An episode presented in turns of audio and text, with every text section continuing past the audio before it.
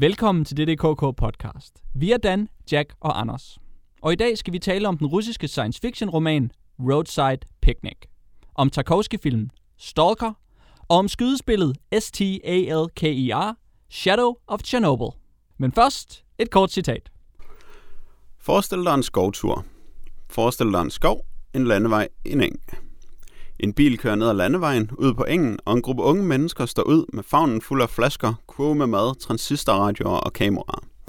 De tænder bål, slår telt op, tænder for musikken. Morgen efter tager de afsted igen. Dyrene, fuglene og insekterne, som forfærdet har set til hele natten, kryber ud af deres skjulesteder. Og hvad ser de? Benzin og olie spildt på græsset, gamle tændrør og filtre spredt rundt omkring.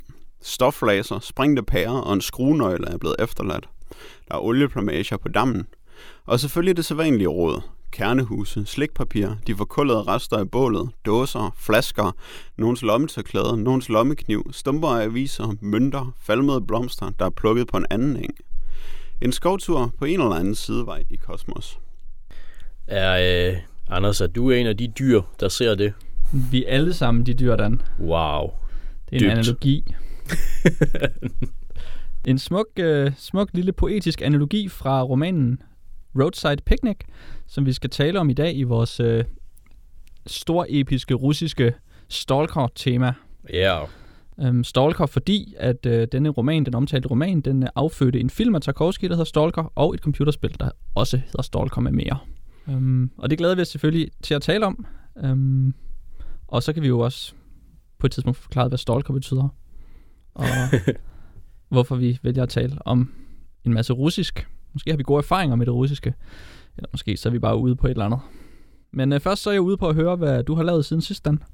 Jeg, øh, jeg ved ikke, om I husker øh, sidste gang, hvor jeg talte om øh, nogle øh, tv-serier, man egentlig ikke bør se. Øh, jeg har fortsat lidt i samme stil. Og øh, set første afsnit af The Originals. The Originals fandt jeg så ud af, efter jeg så første afsnit, er et spin-off af Supernatural. Hvilket allerede der, synes jeg, det er lidt strengt at bruge det navn.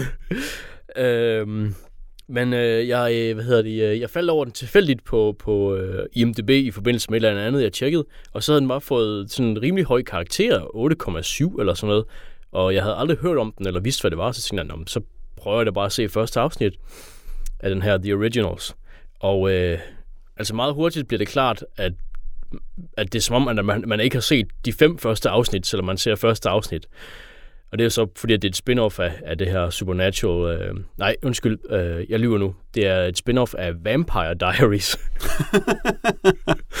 det er lige den tand, øh, mere tandløst, om man vil. Øh, og ikke, at jeg nogensinde har set Vampire Diaries. Jeg har bare set en plakat, hvor de sidder så smukke og unge ud. Og øhm, The Originals øh, følger så, hvad jeg går ud fra, der har været nogle skurke i Vampire Diaries. Øh, tre, øh, hoved, hovedsageligt tre øh, personer, der er hybrids. Altså ikke originals, vil jeg mene, men altså de er hybrids, altså hybrider mellem øh, vampyrer og varulve Fedt, mand. super originalt. Øh, hovedpersonen hedder Klaus, eller Niklaus, eller hvordan de nu vælger at udtale det, lidt sådan lidt, lidt specielt. Men, ligesom, øhm, øh, ligesom guldfisken i øh, American Dad. Ja, netop, ja. Og han, øh, hvad hedder det, øh, han kommer til New Orleans øh, efter at have, vist nok have grundlagt det, fordi han er helt vildt gammel og helt vildt sej. Øh, men så er der ligesom hans, hans vampyrbarn, der nu styrer det, og så er han helt vildt sej. Og så har han bare alt det, som, som Claus han aldrig har haft, sådan en familie og folk, der kan lide ham.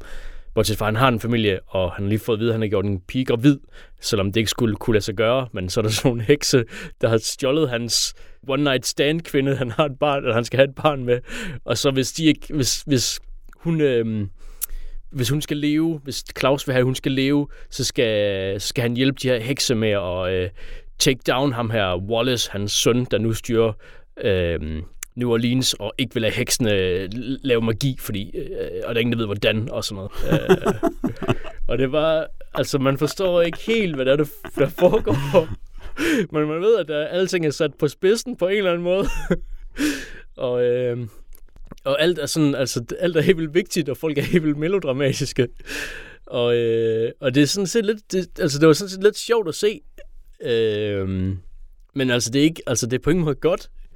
Men jeg tror, hvis man kan lide sådan noget, sådan noget virkelig melodramatisk, øh, ja, nærmest soap, øh, tilsat nogle, øh, nogle hugtænder, og jeg tror, der var en lille smule blod. Jeg tror ikke, der var pokkers meget. Men jeg tror, der var en, der fik skåret halsen over med en, med en pind, eller en kvist, eller sådan noget. det var lidt svært at se, hvad der skete, men det, var, det skulle være vildt i hvert fald. Øh, hvis man kan, hvis man kan lide den slags, og måske hvis man kan lide Vampire Diaries, som, som jeg ikke har set og derfor ikke kan udtale mig om, øh, så, øh, så er det måske rimelig fedt. Nu, nu fortalte du jo, din, din, øh, hvordan du fandt den her tv-serie, og så lød det lidt som, at du følte, at du blev snydt, fordi at den havde fået gode karakterer.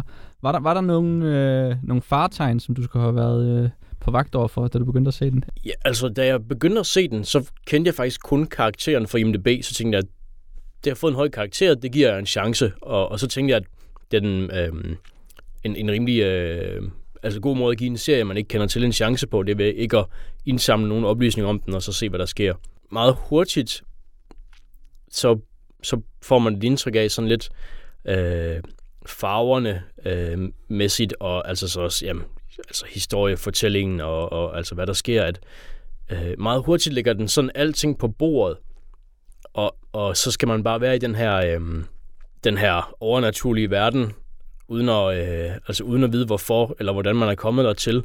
Og, øh, og det, det er sådan set meget fedt, at den ikke sådan skammer sig over det på den måde, men, men man har ikke rigtig nogen... Hvis man ikke har set Vampire Diaries, så tror jeg ikke rigtig, man har det store udgangspunkt for egentlig at vide, hvad pokker der, der foregår, og hvad man skal synes om de forskellige, og, øh, og hvorfor de er så, øh, så emo, som de er alle sammen.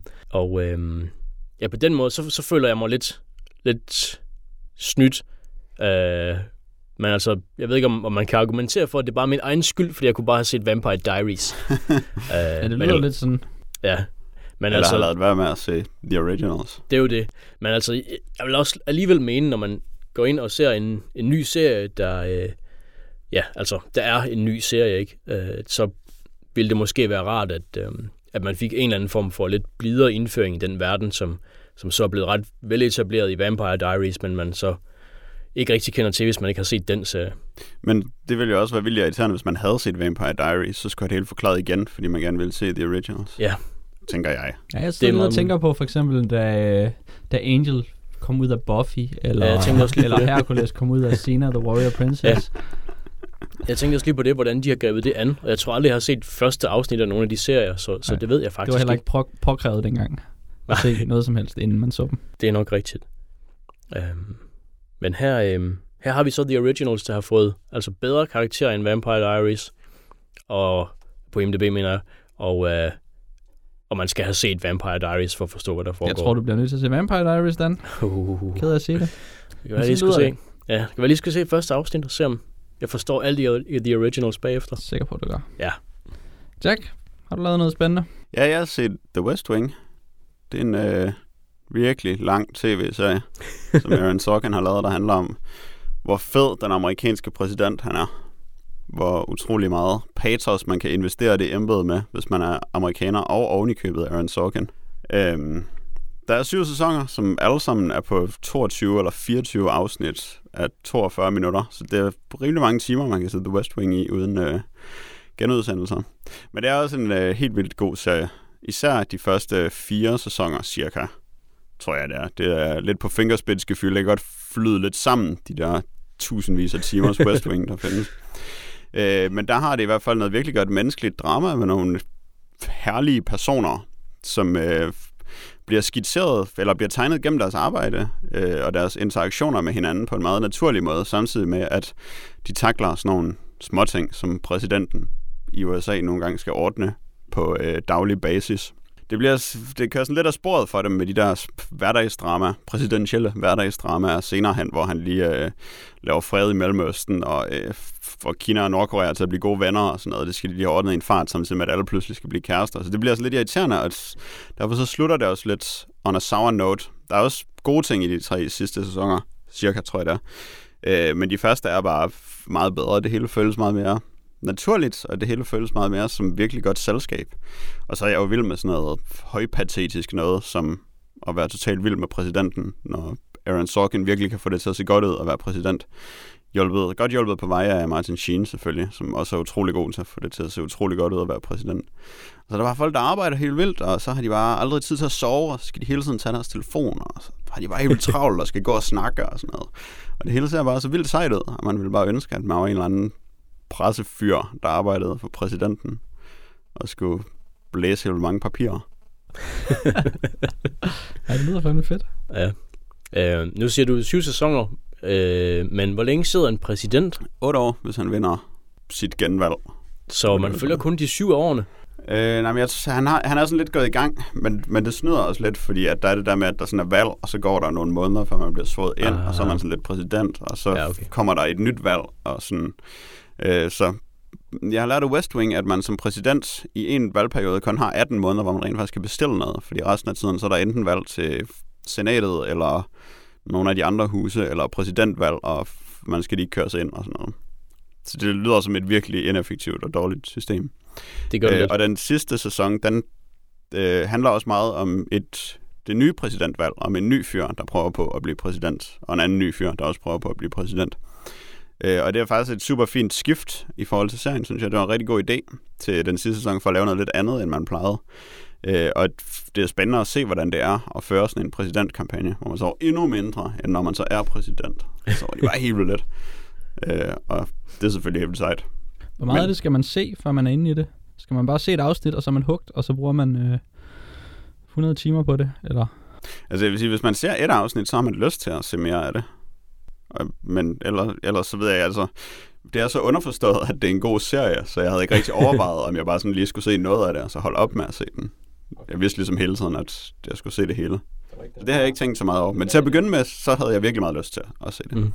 Det lyder godt. Og ja, jeg vil, altså et afsnit er nok til, at man forstår, hvor sindssygt fedt det er bare at læse helt mange papirer og få sådan nogle sekretær til at læse endnu flere papirer. så skal man have præsidenten til at skrive under på et eller andet. Mm. Jamen, jeg kan jo rigtig godt lide de britiske serier, som, som også går i de der spor, uh, The Thick of It, og den anden, jeg ikke lige kan huske.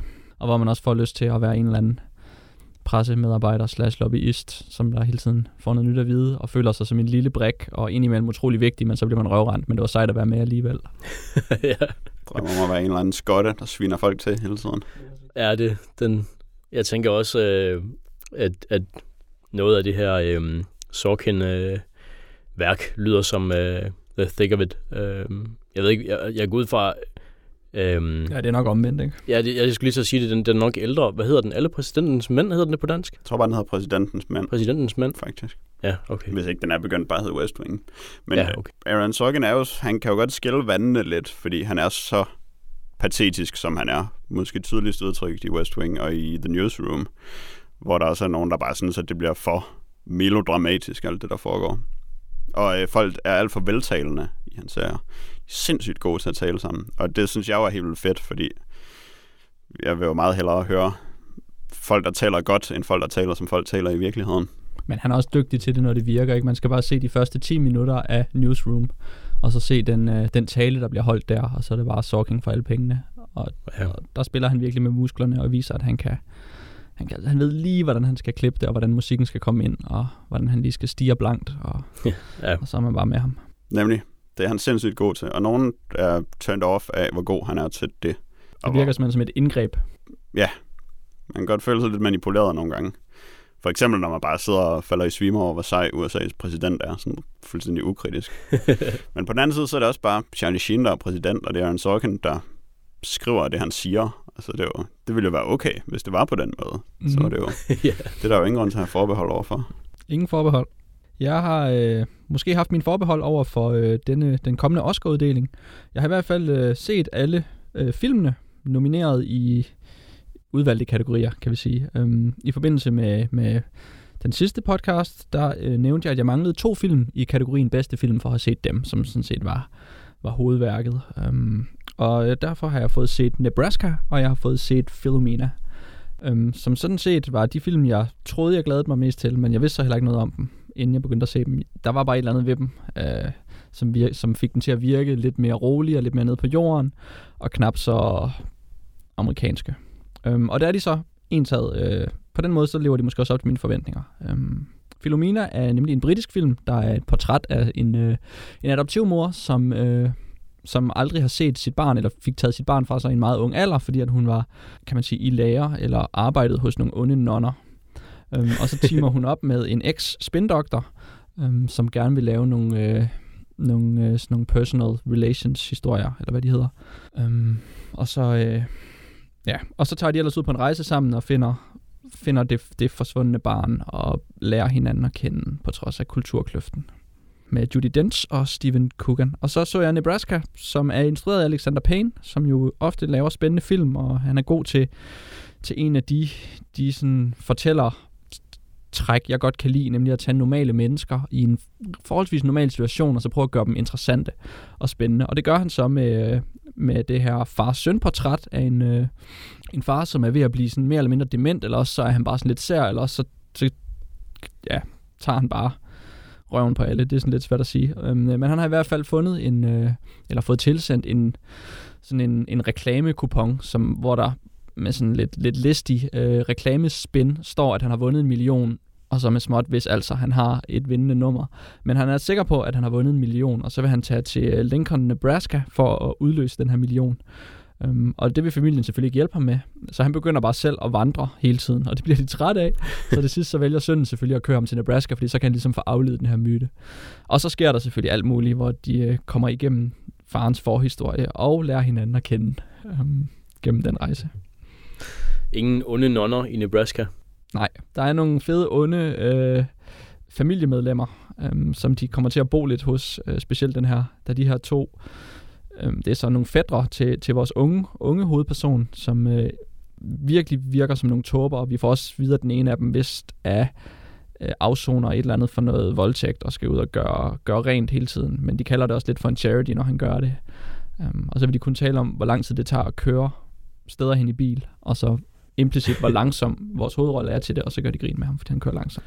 Um, så de, de, de, på den måde er der nogle sjove karakterer indimellem, og så det her, det her øh, sådan sociale øh, portræt af nogle øh, lidt mere simple folk, men måske også bare, øh, ja, hvad kan man sige? Jo, simple folk. Det er de vel bare. I hvert fald i den her film.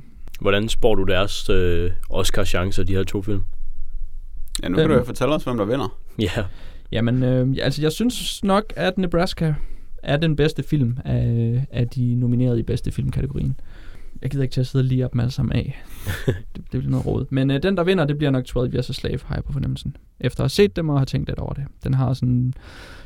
Man skal lidt forestille sig, at der, sidder, at der er en jury, der skal sidde og se de her ni film, og så ligesom tænke, hvad er det for en, der, der virker som vinderen. Og der skiller den sig bare så meget ud ved at være sådan et, et episk drama, som handler om USA rigtig meget. Så den Ja. bliver bedste film. Det tror jeg. Hvem bliver bedste hovedroller? Dem kan du også godt lide, tage. Jamen, det ved jeg faktisk ikke, Jack, øhm, fordi det er så svært at vurdere hovedroller. Jeg, jeg har faktisk utrolig svært ved at, at sige, hvad jeg synes er godt skuespil, når jeg ser en film, fordi at der er så mange elementer, der spiller ind. Øh, men ofte så er det jo sådan set bare den, den mest spændende karakter, der vinder. Øhm, og den spændende karakter kan man så nogle gange give til sådan en eller anden farverig skuespiller, som kan smøre tykt på. Øhm, men nogle gange så synes jeg også, at de farverige skuespillere, de fylder ret meget i de roller, som de så bliver, som de så bliver hædret for at have spillet. Øhm. Øhm, så Hvad var det, Alexander Payne ellers havde lavet? han har lavet, øh, han lavede en Oscar-nomineret film fra 2011, som jeg sikkert også har fået nævnt i den her podcast. Den, der hedder The Descendants med George Clooney i hovedrollen, Ja, ja. hvor de tager til, øh, tilbage til Hawaii for at, at få fat i, i, i det, øh, det stykke land, som deres familie ejer. Um, og så har han lavet Sideways, som vi jo har talt om i den her podcast. Den har jeg set. Det har du. Ja. Med Jamadi, hvor de tager på en vinrejse. Og så øh, en rigtig fed øh, Ferris Bueller-film, Election fra 1999, som jeg virkelig kan anbefale til alle. Der er, faktisk, der er ikke særlig mange, der har set den film, og den er ekstremt god. En virkelig god Ferris Bueller-film. Øhm, Matthew Broderick. Matthew Broderick-film. Okay. Godt nok. Åh, oh, ja. Så Election er virkelig god. Den, det er den, er, Okay, den er spændende. rigtig fed. Og jeg tror, Ja. det er hans debut. Så vidt jeg lige husker. Så det var nogle film, jeg har set. Jeg endte med også at se en masse film mere, men det kan jeg tale om, hvis der er tid til det efter. I har, I har luftet nogle af de spændende ting, som I har bedrevet tiden med, Dan.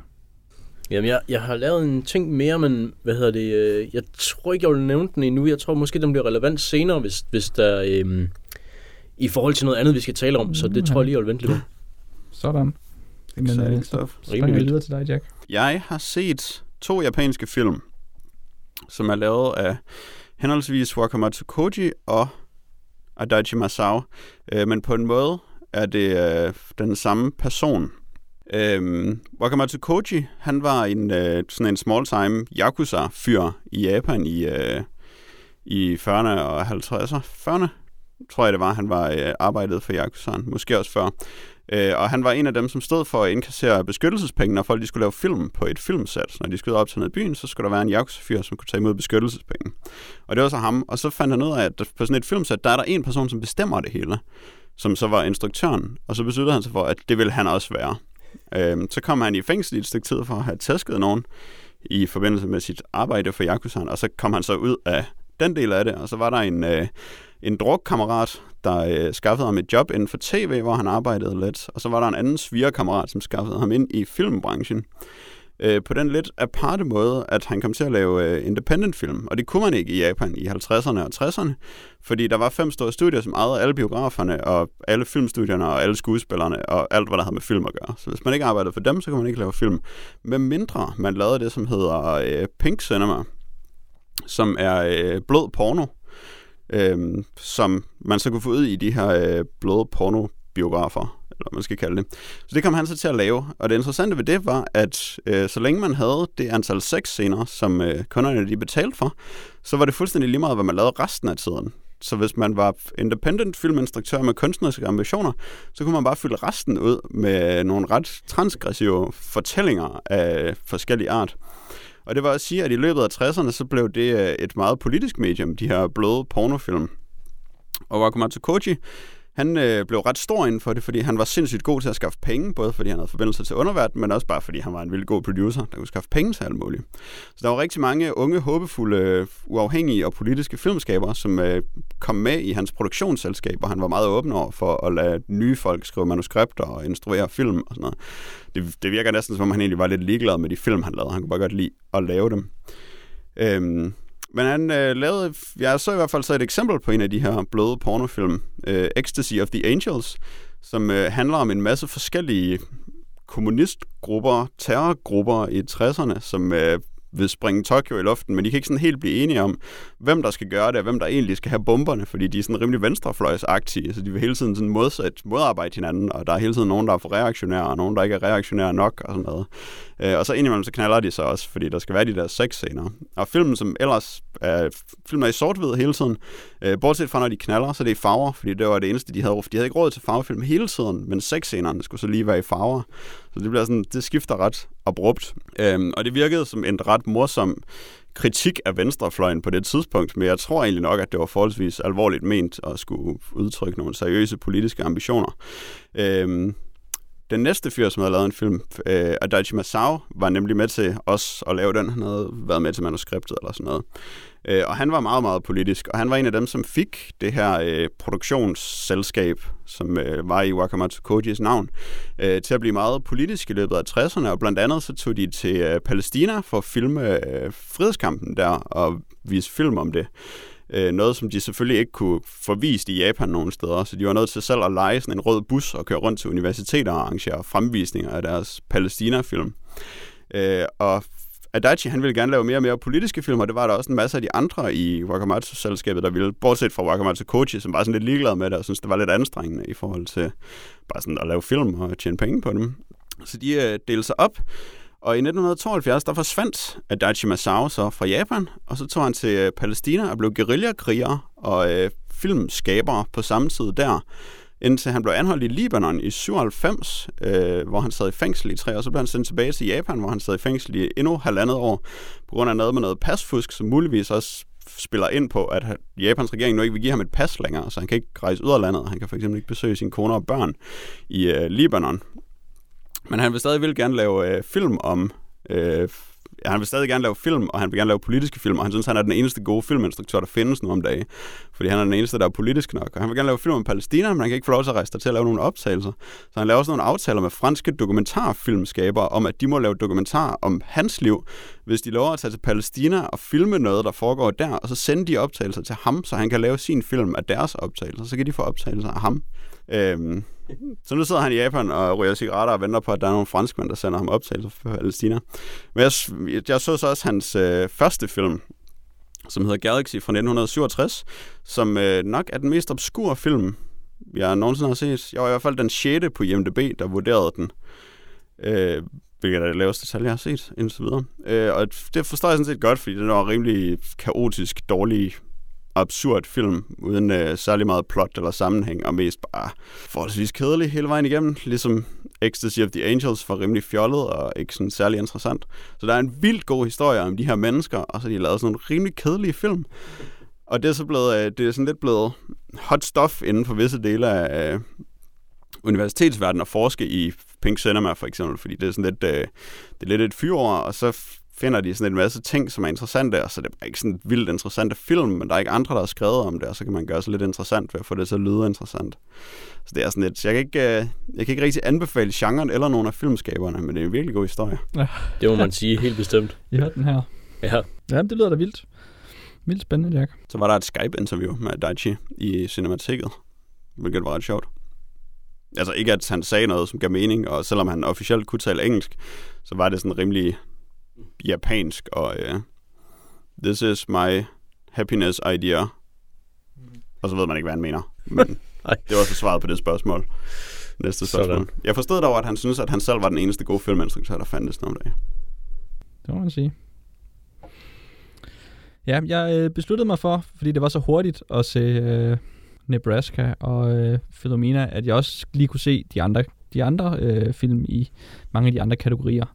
Så jeg fik set øh, nogle sådan lidt kedelige og uinteressante øh, og sådan lidt flotte, men ikke gode nok film. Øh, blandt andet The Grandmaster, Prisoners, All is Lost og Lone Survivor. Øh, og så så jeg to film, som sådan var ok øh, og lidt spændende. Øh, The Hobbit, uh, Desolation of Smaug, og så uh, Inside Llewyn Davis.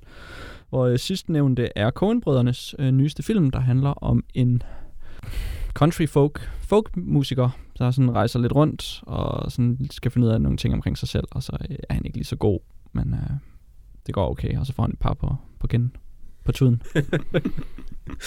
Den lyder god i hvert fald. um, så det er af en Coen-film, så er den lidt, uh, lidt underspillet, um, sådan plotmæssigt, um, i den forstand, at der plejer at ske meget, og de plejer at have styr på, hvordan man skal stykke en film sammen. Her der tager de lidt nogle chancer, og så prøver de bare at, at lave en lidt mere sådan flydende, organisk film. Øhm, med nogle gode karakterer, og så ellers noget roligt skuespil, og en masse lange øh, musiksekvenser, hvor der bliver spillet og sunget. Jeg tror næsten, jeg tror faktisk ikke, de afbryder musikken. Og det gør de lidt, men øh, ikke særlig tit. Og så Hobbiten, øh, den nyeste, Toren, som var en, øh, en positiv overraskelse. Jeg synes, den er væsentligt bedre end den første Hobbiten-film, faktisk. Øhm, I al dens... Øh, jamen, den får, den får den her eventyrfilm, og så bruger den ikke rigtig tid på at være andet end en eventyrfilm, og det synes jeg er fedt. Øhm, så den er i bevægelse, og der er noget spænding hele tiden. Den har lidt, lidt personudvikling, men det er ikke noget, der kommer i vejen for vores eventyrfilm, og det synes jeg er rart. Um, den, den går galt til sidst, fordi dragen er helt vildt dårlig. um, den opfører sig som en idiot, den er ikke særlig fedt lavet, og den fylder alt for meget, taler med sig selv om, hvor ond den er. Altså, det er, sådan, det er simpelthen ikke godt nok. Oh, ja, det lyder ikke så godt. Der, der, der tror jeg, de har haft en masse frustrationer omkring, hvordan den hedder noget med en drage. Vi skal give folk den vildeste drage nogensinde. Hvad skal vi gøre? Den skal bare flyve rundt og tale om, hvor ond den er. Fedt, vi gør det. Det virker ikke. Og hvis så bare den havde gjort det sådan uh, i bedste Disney-skurk sangstil. Jamen det er lige det. det. Det er faktisk meget tæt på. Det havde ikke... Okay. Faktisk, altså hvis den havde sunget, så kunne det være på sådan et eller andet sådan metafysisk niveau, de her tanker her. Og så mm-hmm. ville det faktisk, så kunne man hive det lidt ud af historien, og så ville det være lettere at forholde sig til. Um, men det er en meget inkompetent, dum i irriterende drage. Det bliver træls at starte med at se træerne, og så skulle se, hvad den drage finder på. Aha, ja, det lyder som en skam. Oh, men... Så de får ikke engang gjort kål på den? Oh, det, det, oh. det virker ikke sådan. Men det er ikke det vigtige. Det vigtige er hele den eventyrfilm, der ligger, og er en, den er, er rigtig god. Det, men det er interessant, at du har, at du har set noget Kalinen. Den, den har jo delt vandene rigtig meget, så vidt jeg har kunnet forstå. Både per anmeldelser og hvad folk de siger, at enten så er den bare sådan super meget dårligere end den første, eller også så er den bare, ja, hvor den vender alt den rette vej i forhold til den første. Mm. Så det er lidt sjovt.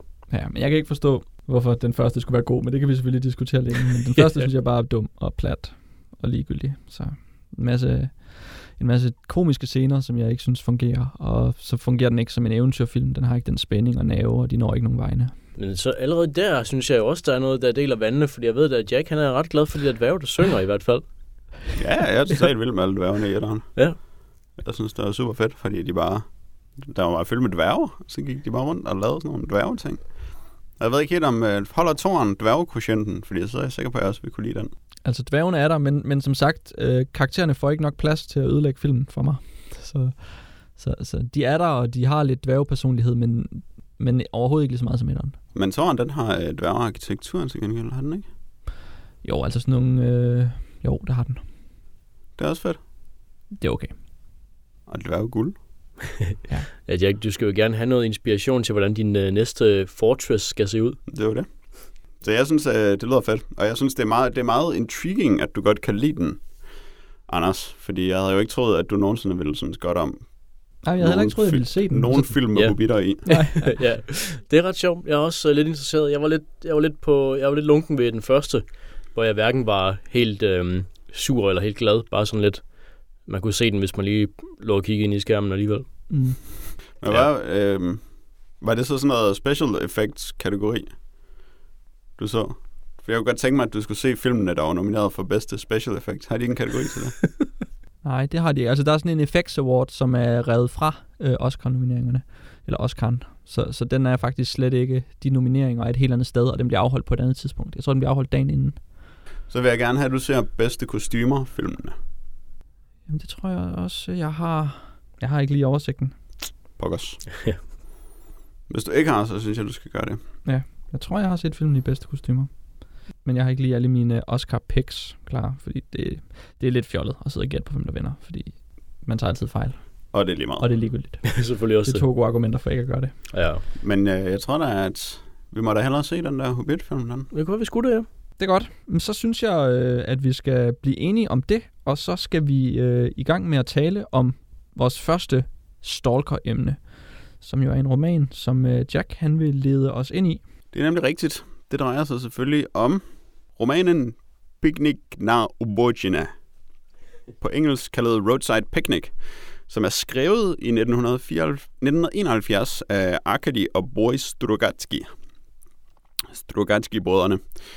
Øh, hvornår den er udkommet er lidt en anden sag, men det øh, vender vi lige tilbage til. Øh, Arkady er den ældste bror. Arkady. Hvordan tror jeg, man siger det på russisk? Jeg tror, man siger, Agadi. Arkady øh, er født i 1925, og Boris er født i 1933. Øhm, de blev øh, adskilt øh, under 2. verdenskrig, hvor øh, Arkady han var øh, gammel nok til at tage med sin far ud af Leningrad, da den blev øh, belejret, men han var så den eneste, der overlevede turen ud. Øhm, og hans lillebror og hans mor blev så i byen.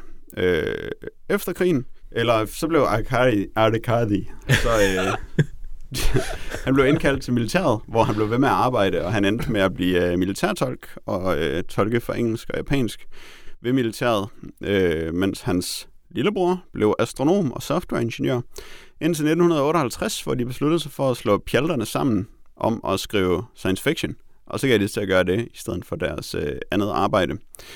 Øh, det blev til 27 romaner mellem 58 og 88, og to novellesamlinger, så det er cirka en bog om året.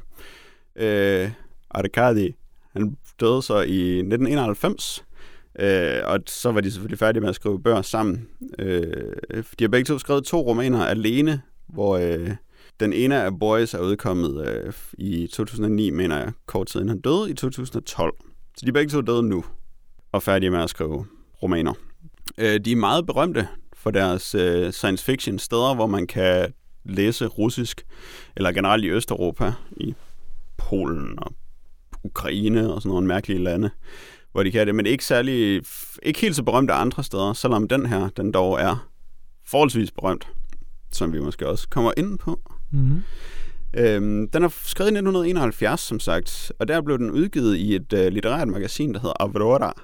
Øh, og i 73 blev noget af den genudgivet i Library of Modern Science, og så blev den også udgivet i øh, Youth of Estonia, som der åbenbart er noget, der hedder i 77-78. øh, det var de måder, den blev udgivet på russisk på. Øh, I 1977, eller det var ikke alle de måder, men øh, alle de andre udgaver var meget censureret, fordi det var i sovjettiden, og det skulle godkendes af Sovjetunionen, når man skulle udgive noget som en bog. Åbenbart ikke som tidsskrift, men som bog. Øhm, så den blev censureret helt vildt og skrevet om, indtil i starten af 90'erne, der udkom endelig en udgave, som var uforfalsket i Rusland som bog. Allerede i 1977, der blev den oversat til engelsk for første gang af Antonina W. Boys Was, som er den udgave, jeg tror, vi alle sammen har læst. Det er korrekt. Ja. Der er også kommet en nyere en i 2012, som er oversat af Olena Bormashenko. Øhm, den her blev som sagt ret berømt, øh, og har fået en anden plads til John W. Campbell Awards. Øhm, Studoganskierne blev æresmedlemmer af Mark Twain Society øh, for deres bidrag til science fiction-litteraturen. Den har vundet en øh, Jules Verne-pris i Sverige, eller for den svenske udgave af den. Hvad Det griner du af, det, det, det, var- jeg tænkte bare ikke så meget på Sverige, når du lige nævnte Jules Verne. Men øh, det er altså sådan, vi ruller her i Skandinavien. Der uddeler vi Jules Verne-priser. Sådan.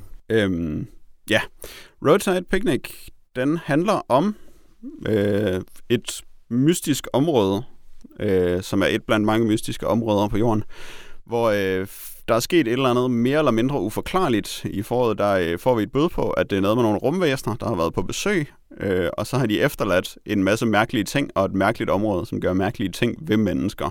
Øh, der er selvfølgelig oprettet nogle videnskabs... Eller områderne er spadet af, og så er der nogle videnskabsmænd, som prøver at regne ud, hvad det er, der foregår rundt om de her områder.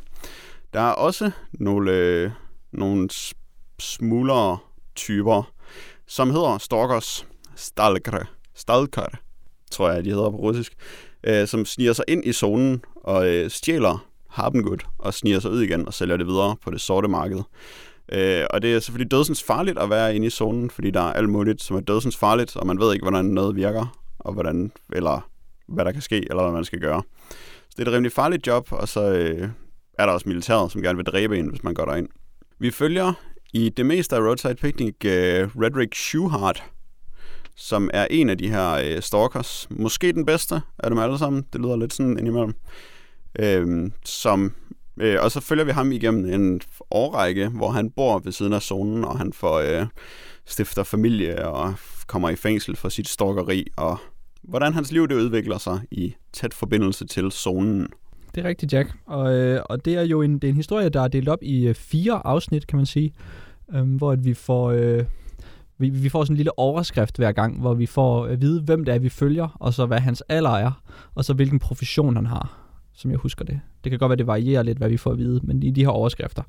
Øhm, og den første historie, der kommer man virkelig øh, ind i, hvad der, er, der foregår. Øhm, øh, for der, øh, der følger vi så vores, øh, vores hovedperson, som der er blevet hyret af de officielle af, hvad kan man sige, myndigheder til at, at, at udføre sit, sit stalker-erhverv. Øhm, det vil sige, at han skal hjælpe en videnskabsmand med at tage ind og, øh, og hente sådan et, et artefakt, en, øh, en, øh, en genstand efterladt af de her øh, rumvæsener, eller hvad det er, der har efterladt alle de her genstande. Øhm, og, der, og der begynder øh, den her historie virkelig at lege med, med sproget, og lege med, med sådan, hvad kan man sige, de, de, de regler og koncepter og sådan fysiske love, som vi er vant til. Fordi de har den her ting, der hedder en empty ja. Øhm, og, så, og så undersøger de, hvad en empty er. De finder jo bare de her genstande, men de ved ikke, hvad det er.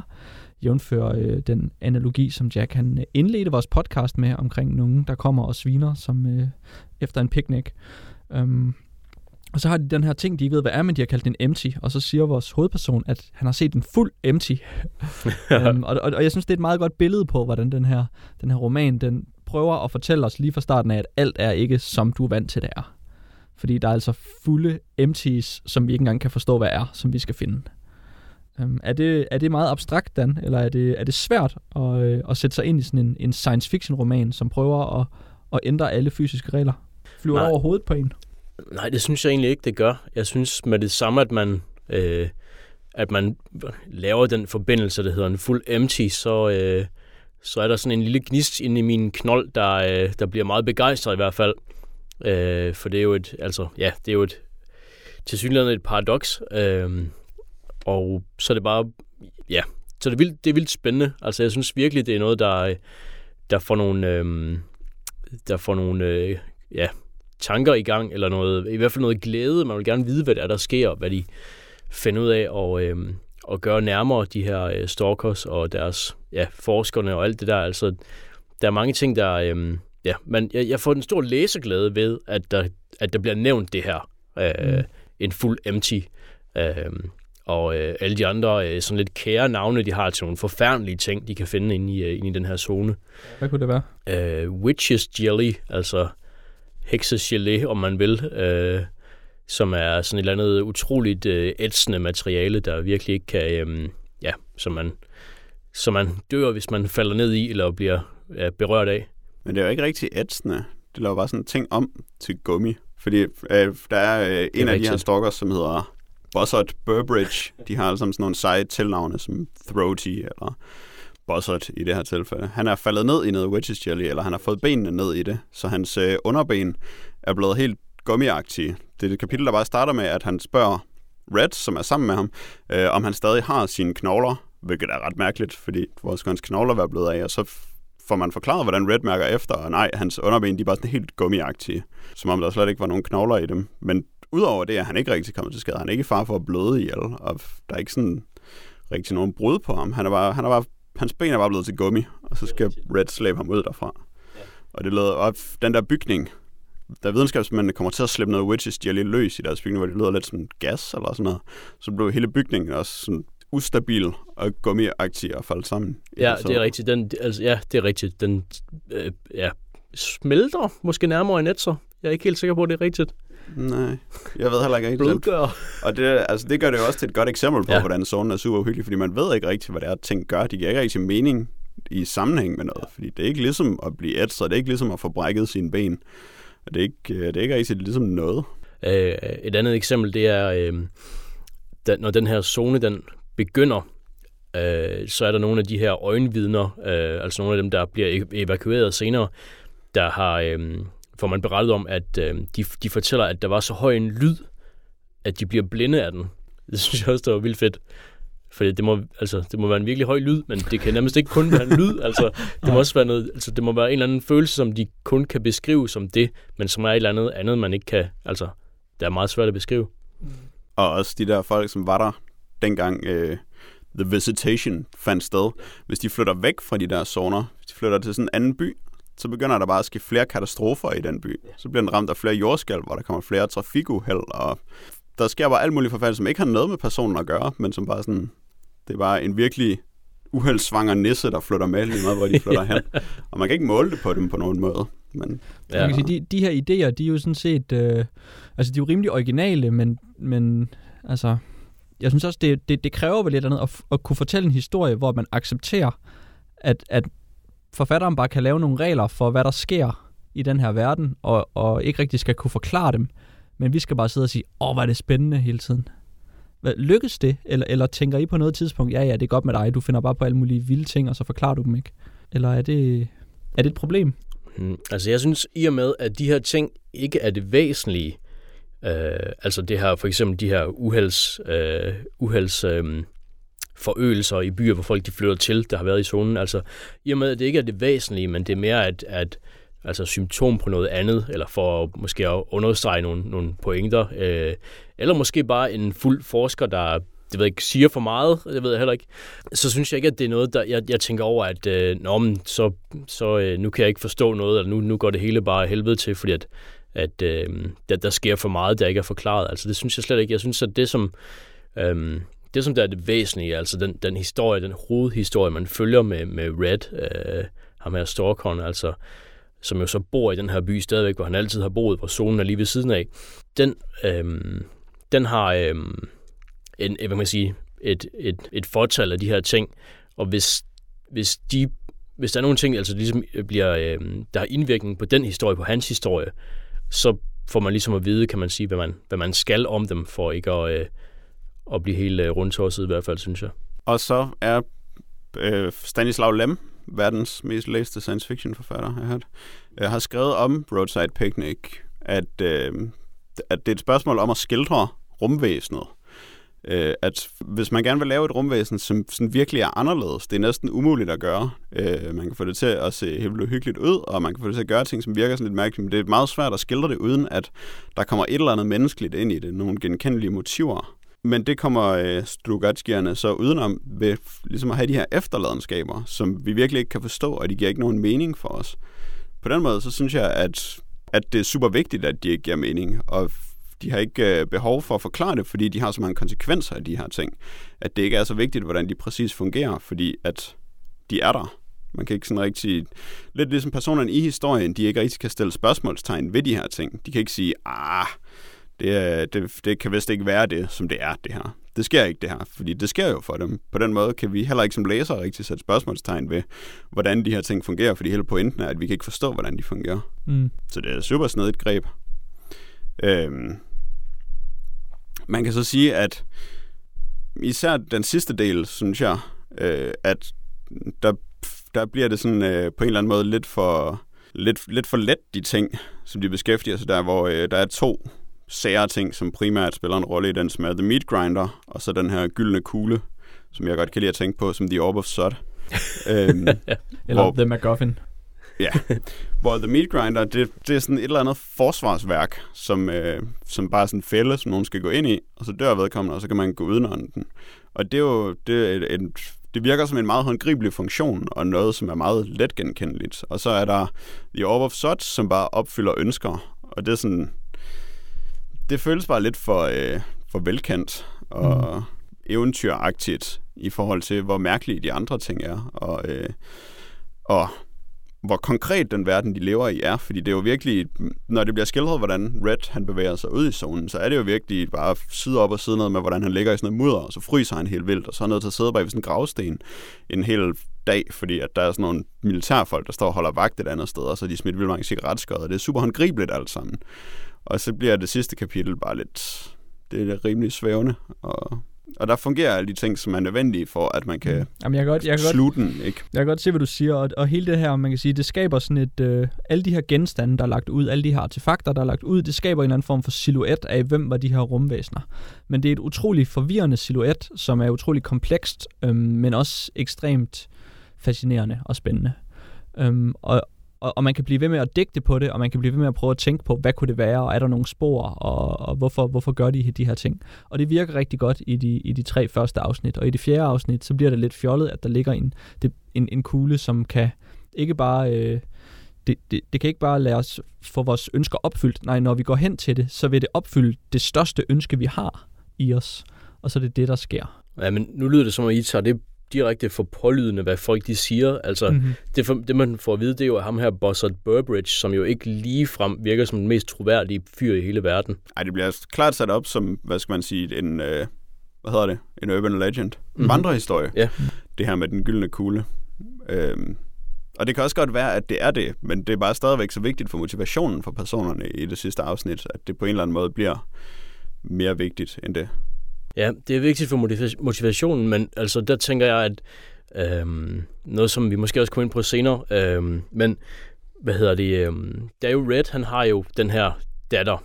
Han får jo en datter i løbet af historien, som de kalder Monkey, fordi hun er dækket af ja, en fin pels eller en fin behåring overalt. Fordi han er stalker, og stalker, de får mærkelige børn, selvom der ikke er nogen stråling i zonen, og ingen ved hvorfor.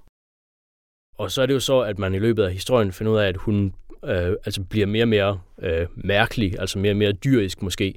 Og hun sådan, om natten så skriger hun og sådan noget, og, øh, og Ja, det er der, sådan... der er virkelig en, en tragisk, næsten tragikomisk scene, hvor, hvor hun kommer, må, øh, konen er kommet hjem fra lægen, og så er hun ked af det, fordi at lægerne har sagt, at hun ikke længere er et menneske. Ja, ja, det er virkelig en, hård dom. ja, det er rigtigt. Og Reds far er kommet tilbage som zombie, og så om natten, så skriger han i kor med Ja. ja. Monkey. er det egentlig meget ubehageligt, når man tænker over det? Man forstår godt, at han er sådan lidt down i det sidste Ja. ja. afsnit. Ja, øh, men der, altså, jeg tænker, at den desperation, som, som det nok må altså anspore til i Red, altså Monkeys far, ikke? det tænker jeg, at det, det er det, der gør, at han går ud og t- altså, tager den her øh, vandrehistorie for gode varer, øh, og forsøger at gøre et eller andet ved det, fordi hvis, altså, hvad, hvad kan han ellers gøre fra, øh, fra, fra det her perspektiv, som han har?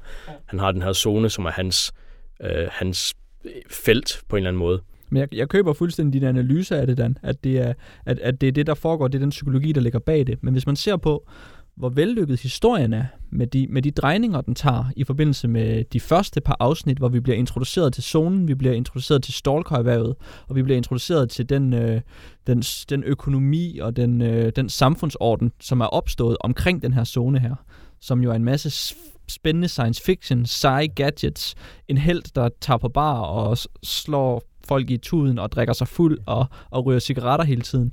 Og så over i den her anden del, eller den sidste del primært, hvor at han pludselig øh, er begyndt at se indad og skal redde sin datter og tro på en gylden kugle, der kan redde ham. Hvad, hvad, hvad synes du så er det bedste Eller synes du, at, synes du, at det er vellykket, den drejning, den tager? Nej, altså jeg, jeg, jeg, nej, altså, jeg kan nok også bedre lide det første, men jeg synes ikke, at, at det er en, en forfejlet slutning på den måde. Øh, jeg, jeg synes, at, at det giver et... Altså, det, det tegner jo et meget øh, bedrøv, bedrøveligt portræt af ham. Og øh, spørgsmålet er jo, om, om han så rent faktisk altså, får noget ud af sin sidste tur derind. Øh, eller den sidste tur, vi læser om i hvert fald. Det er ikke til at sige. Øh, men i hvert fald, så, så giver det, altså, så jeg synes, jeg føler, at den er mere, ja, du siger, han, som han, at han ser indad, øh, og det, det føler jeg, det er rigtigt nok, at det er mere et, øh, et øh, kapitel, der handler om, altså hans valg, eller måske de konsekvenser, det har for ham at have haft så meget øh, at gøre i den her zone. Og, øh, og det, det synes jeg, øh, altså ja, det synes jeg sådan set, det var fint nok.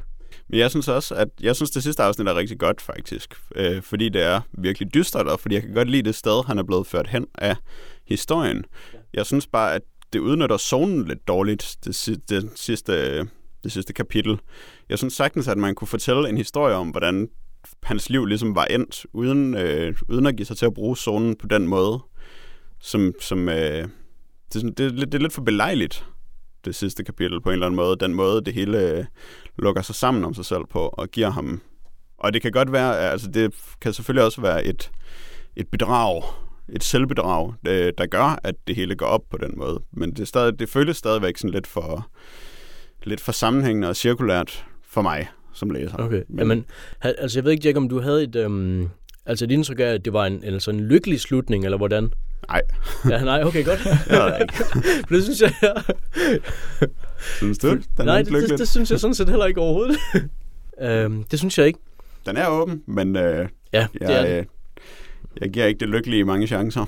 Nej, øh, og, og det synes jeg, jeg, jeg, kan, jeg, jeg, jeg kan godt se noget af kritikken er, er måske øh, noget, jeg ikke, jeg ikke kan se helt bort fra. Øh, det er måske rigtigt nok. Men, ja, men der, der sker jo også det, at man får, man får bygget en masse spørgsmål op igennem en historie, øhm, og så, så man begynder at nærme sig slutningen, så begynder man også at indse, at man sikkert ikke får svar på særlig meget.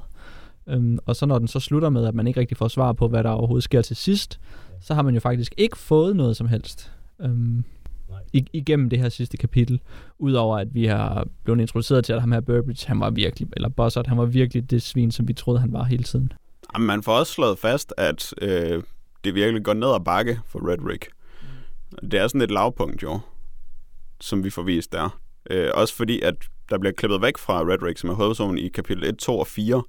Og så i kapitel 3, så følger vi hans ven Noonan i stedet for, som øh, har nogle spændende samtaler og har en fed forbindelse til zonen og giver os en udvidet opfattelse af den, og også viser os Redrick og hans familie udefra på en rigtig god måde, som, øh, er, som sætter det godt op, når vi så i det sidste kapitel vender tilbage til Redrick og ser, hvor dårligt det egentlig er gået ham.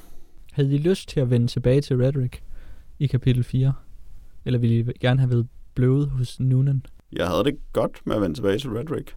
Jeg ved ja. ikke... Øh, jeg, jeg, jeg tror ikke, ja. jeg forholdt mig så aktivt til, om jeg ville eller ej. Det tror jeg heller ikke, jeg gjorde. Det var ikke, fordi jeg tænkte, nå, er vi tilbage nu? Eller, øh, øhm, skal vi tilbage til Red ja, ja, nej, jeg tænkte, det er ingen af de dele. Jeg, jeg, jeg, jeg tog det bare, som det kom, tror jeg. Øh, der er en, en sjov lille indskydelse, som, som jeg gerne vil have lov til at gøre. Der, der er jo i introen til at starte med, i den engelske oversættelse, som vi har læst, der siger de, at, øhm, at det er 30 år siden, øh, at den her zone er opstået øh, hvilket vil betyde, at alt det, som vi læser om Redrick, det vil være i fortiden, fordi han slutter i, jeg tror det er år 23 efter zonen. Øh, ja. Men faktisk så er der en, øh, en fejl i den oversættelse, vi, vi læser, så det er faktisk kun 13 år siden, hvilket så har en vis betydning for slutningen, hvis man tolker introen ind. Så det betyder, som, at introen er sket efter? Introen er sket før, før men, ja. øh, hvad hedder det, øh, men man har troet i mange år på engelsk, at det er efter, og det har så ændret, hvad man sige, den tolkning det havde jeg overhovedet ikke tolket ind, da Nej. jeg læste den. Jeg læste det også godt bagefter det der, men ja. jeg havde overhovedet ikke stusset over det. Nej, altså jeg havde heller ikke, jeg havde heller ikke uh, regnet mig frem til, hvornår uh, at Redrick, han, uh, altså hans historie foregik i forhold til det. Men uh, jeg nåede lige at læse lidt om bogen, og så tænkte jeg, hmm, okay, det kan jeg godt se. Og så læser jeg så bagefter igen, om det passer så ikke, fordi det er kun 13 år siden, og ikke 30 år siden, at der er den her intro, der foregår. Så, uh, Men der er styr på det. Ja, så der er styr på det nu. Men altså vores... Øh, altså det, og det vil jeg også bare lige sige til folk, der... Øh, hvad hedder det? Hvis, hvis man har lyst til at læse den, øh, og begynder at tolke i, hvornår ting sker. Introen er... Øh, der taler lige om 30 år, men altså det er kun 13 år. Så bare rolig. Men udover alt det science fiction i, i bogen, så synes jeg også, at der var en masse... Altså, der var sådan en masse fedt hverdagsdrama med Red og hans visevært og hans rådne naboer, som synes, at hans datter er en freak, fordi hun er en freak, men som behandler hende dårligt, og de andre børn har det fint med hende, og hun er sød og sådan noget. Øhm, og de der andre typer, han møder, som vi får skildret, blandt andet Gutalin, som er min favorit, som er sådan en, en medstalker på en måde, som han drikker sig helt fuld sammen med, øhm, som synes, at zonen det er djævelens værk, så han går rundt og køber alt det her øh, illegale gods, som der bliver smuglet ud, og så bærer han det ind i zonen igen og lægger det. Og så til sidst, da der sagde, at det ikke til at købe mere, så begynder han bare at gå ind i zonen og så bare smadre ting, som han kan komme til at smadre, fordi det er djævelens værk. Og han synes, at alle i byen er øh, de er enten svin eller satans børn. Og Red, han tjener også djævlen, men han er dog stadig menneske, så han er okay i udtaling på. ja. Og så smadrer han hele barn. Han var sej. Og så er det bare så 60'er-agtigt skrevet mange, meget af tiden, øh, som gør det sådan lidt mærkeligt, øh, men også gør det sådan utrolig hip. Det er sådan lidt Kerouac-agtigt måske, og det minder mig også rigtig meget om uh, Rebel Without a Cause, som jeg lige havde set. Den måde er sådan at være... Ah, der var sådan nogle evil old bitches og sådan noget, som man brokker sig over. Det synes jeg, det var meget sådan ungdomligt og levende, og slet ikke opstyltet science fiction sprog på den måde. Isaac Asimov for eksempel er, som vi også har talt om i forbindelse med science fiction i denne podcast på et tidspunkt. Og der, der er ikke den der variation af bandeord. Der er bare de her 5-6 bandeord, som han bare bruger om og om igen, hvis, det, hvis der overhovedet er så mange. På den måde så er det sådan lidt, lidt fattigt, men, men det er også... Man, man lærer ligesom at, at fornemme, hvad han mener, når han kalder nogen en bitch. Um, og folk i virkeligheden, de baner bare ikke ligesom Kaptajn Haddock. De bruger bare de samme bandeord igen og igen. Ja. Det er jo det. Så det er, meget, det, det er let at relatere sig til, hvordan han har det, når han sviner folk til. Men der er også en, en jargon om at svine hinanden til, og så ikke rigtig mene det. Eller i hvert fald, at alle er, altså alle er nogle svin. Han er selv et svin, og når han møder folk, er de nogle svin. Og, og så bliver det sådan lidt, okay, så vi er bare alle sammen svin. Så, så bliver det måske lidt relativt, men, men det betyder sådan set også, at han bare synes om alle andre lige så godt, som han synes om sig selv. Altså der er en eller anden, i, i første omgang, så, så støder han folk væk fra sig, men når man lærer ham at kende, så indser man, at han faktisk er en sympatisk person, som ikke synes, han er mere end andre folk.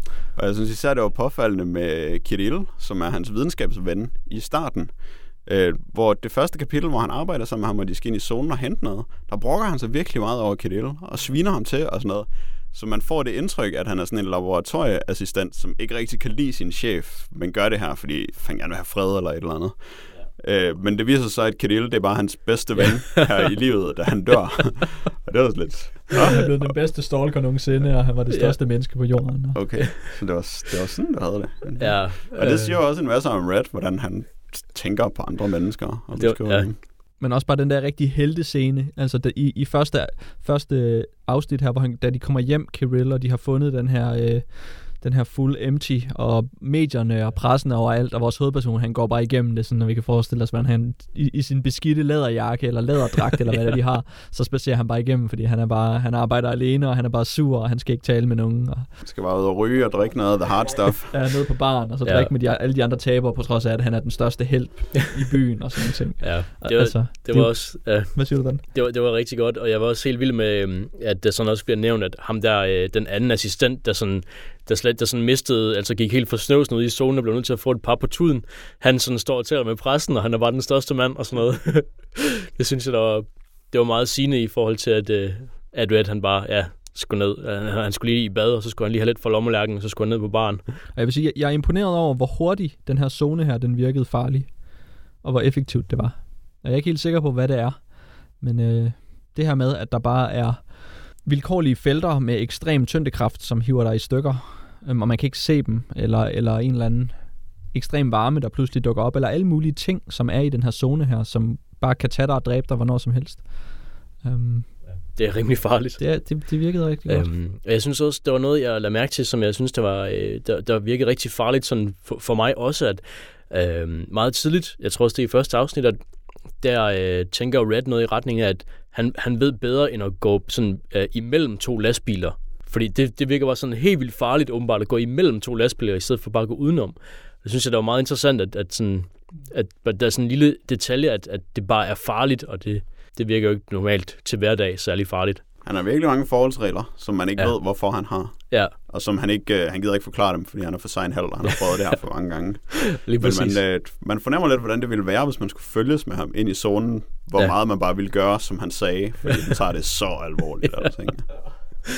Ja, Øh, men altså, for, hvis vi skal prøve at lukke den af, så synes jeg, at det var en, øh, en, en god historie, og jeg synes, at det er, det er spændende at høre om den her zone her, og det, det, det er et godt selskab at være sammen med Red, når man kommer ind på ham. Um, og øh, ja, anbefalesværdig historie. Ja, jeg synes især fordi, at den er så levende i sin fortællestil, i sin måde at tale på, og i sin måde, som folk opfører sig, i forhold til, hvad man kunne tænke om science fiction, som nogle gange er sådan ret katalogagtigt, eller beskæftiger sig meget med, at der sker science fiction-agtige ting, så er der bare også rigtige mennesker i den her historie, som tydeligvis er meget, meget i klemme i noget science fiction, men som stadigvæk er mennesker, som man har let ved at have med at gøre. ja, altså lige præcis med, at, at folk de altså lever med de konsekvenser, der er af et eller andet science fiction, i stedet for, at de bare har strålepistoler og lignende.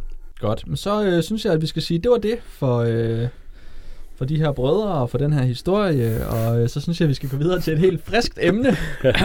Nå, hvad har vi her? Jo, nu skal I høre. Øh, vi har set en øh, spillefilm indspillet i 1979 af Andrei Tarkovsky, som er en, en velanset russisk filminstruktør. Øhm, da den her film udkom, der havde han allerede lavet en, en 5-6 film, øhm, og havde haft et, et internationalt gennembrud i sådan en, en 10-15 år, med film som øh, Mirror og Solaris og Andrei Rublev, øhm, som alle sammen er gode film. Øhm, og så laver han den her Stalker-film. Øh, Først så prøver han at få en af sine venner til at filmatisere den, men øh, det lykkes ikke helt, og øh, samarbejdet med Strugarsky-brødrene, det, det fungerer ikke så godt, så, øh, så han får kontaktet dem, og så øh, efter et stykke tid, så får, de, øh, får han dem til at lave et manuskript til en, øh, en ny film, som er baseret på Roadside Picnic, som vi lige talte om, men som er noget helt, helt andet. Øhm, det er nemlig et, et, et brandnyt manuskript, som også handler om den her zone, øhm, og den handler om Stalker, men ifølge Tarkovsky, så er det de eneste ligheder, der er. Det finder man hurtigt ud af, at det ikke er rigtigt. Men det er det, Tarkovsky han, øh, han siger. Øhm, det er en film, som varer 2 timer 40 minutter cirka, øhm, og den har et ASL, et øh, average shot length på over et minut. Så den er forholdsvis langsom øh, og rolig, øh, fortalt i med få klip. Øhm, den er øh, stilistisk øh, præget af, at den øh, springer i, øh, i, i valget af, af film. Øhm, altså, at den er f- nogle gange filmet med monokrom, øhm, sådan noget øh, brunligt sepia-farver, øh, og, øh, og så andre tidspunkter er filmet i farvefilm. Det er meget markant. Og øh, så følger vi, ligesom i Roadside Picnic, en stalker, som vi ser hjemme ved sin kone og sin datter, der hedder Monkey. øh, og så får vi ellers hurtigt fortalt, hvordan han skal ud på arbejde. Konen er utilfreds med det, men han tager ud og møder de her to folk, en professor og en forfatter. Og det er så de titler, som de går under hele filmen igennem. Så vi har en stalker, en professor og en forfatter. Øh, og de skal så ud og finde den her... Øh, hvad er det, de kalder den i filmen? Det er et rum af en art. Ja, de leder efter et rum, ja. Ja, Det er måske indtaget bare rummet, som Det er tror i jeg zonen. faktisk, Øh, ja. og så tager de ellers ud øhm, og er på en rejse for at finde det her rum, øhm, og hjem igen. Var det en, øh, en god historie, Dan? Ud og hjem til zonen. ud og hjem til zonen. Øhm, på mange måder, ja. Det synes jeg faktisk, det var. Dermed ikke sagt, at den ikke måske føles en smule lang, når man ser den. Jeg synes, to timer og 40 minutter, det, øh, det, det mærker man alligevel, når man sidder øhm, så længe foran en, en, en skærm og øh, følger den her øh, meget langsomme film. Men alt i alt, så er jeg glad for, at den tager sig den tid, den gør. Øh, det synes jeg, der var noget, jeg, jeg fik, hvad kan man sige, fik noget ud af. Øh, og efter at have set den og tænkt over den, så ved jeg ikke, om jeg, øh, som med så mange andre film, øh, der er lange, tænker, øh, Nå, men den kunne være kortere på den og den måde. Det ved jeg ikke helt, om jeg synes det samme med den her. Øh, den, der er måske en pointe i, at den er så lang og så langsom i sit tempo, som den er. Øh, men alt i alt, så, øh, så var jeg egentlig ret glad for at have set den. Hvad, hvad, hvad vil du sige for dig? Hvad er det her for en film? Er det en science fiction film, eller hvad er det? Et kammerspil? En, i, i, i, i, I store omgivelser, eller en politisk film, eller hvad er det? Ja, jeg, jeg, jeg medtænkte ikke særlig meget science fiction, da jeg så den. Øh, og den er jo også... Øh, den er jo ikke science fiction i på den måde, kan man sige.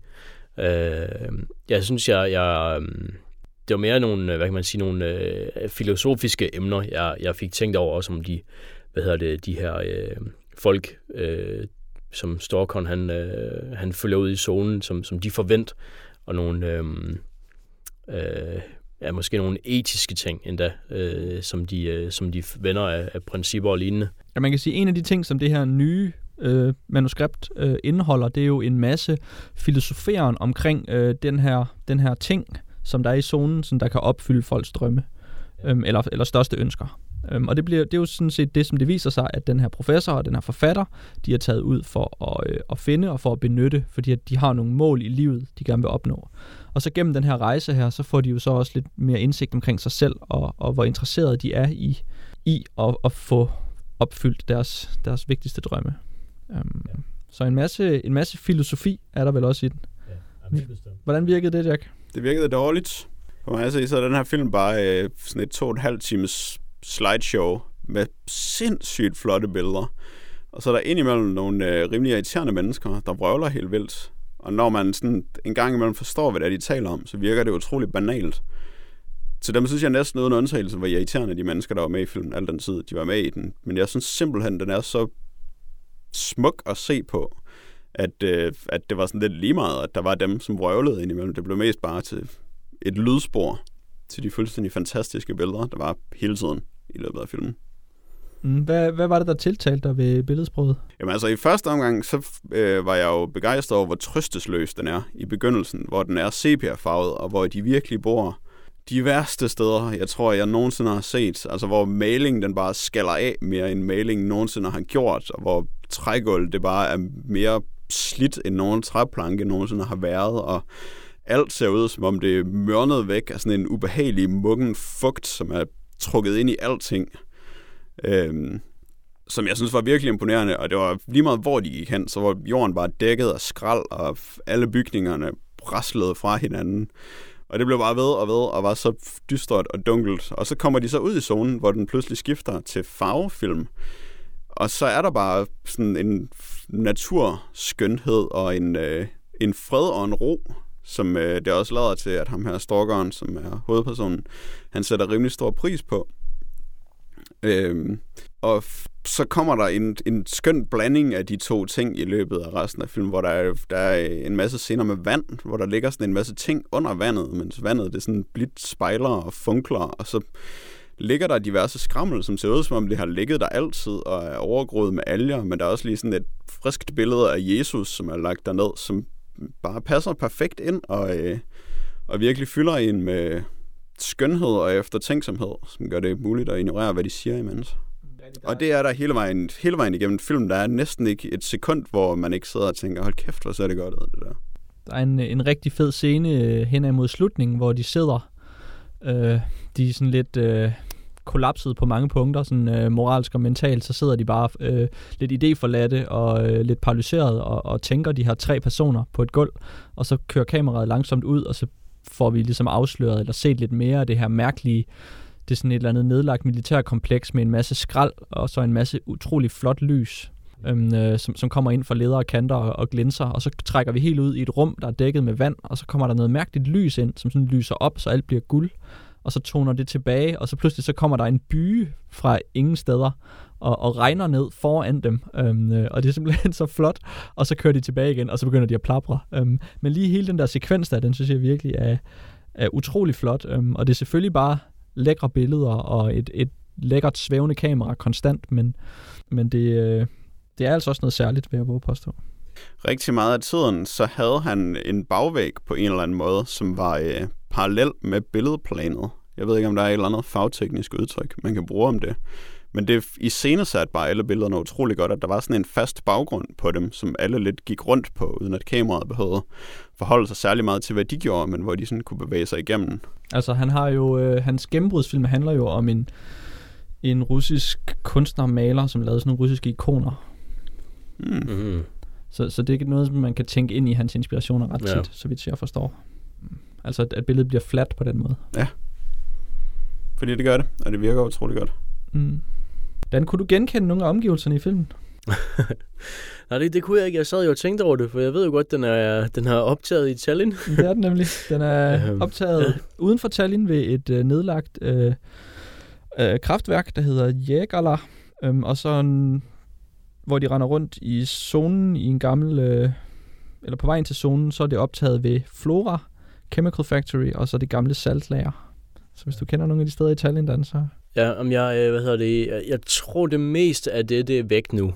Øh, det er mit indtryk.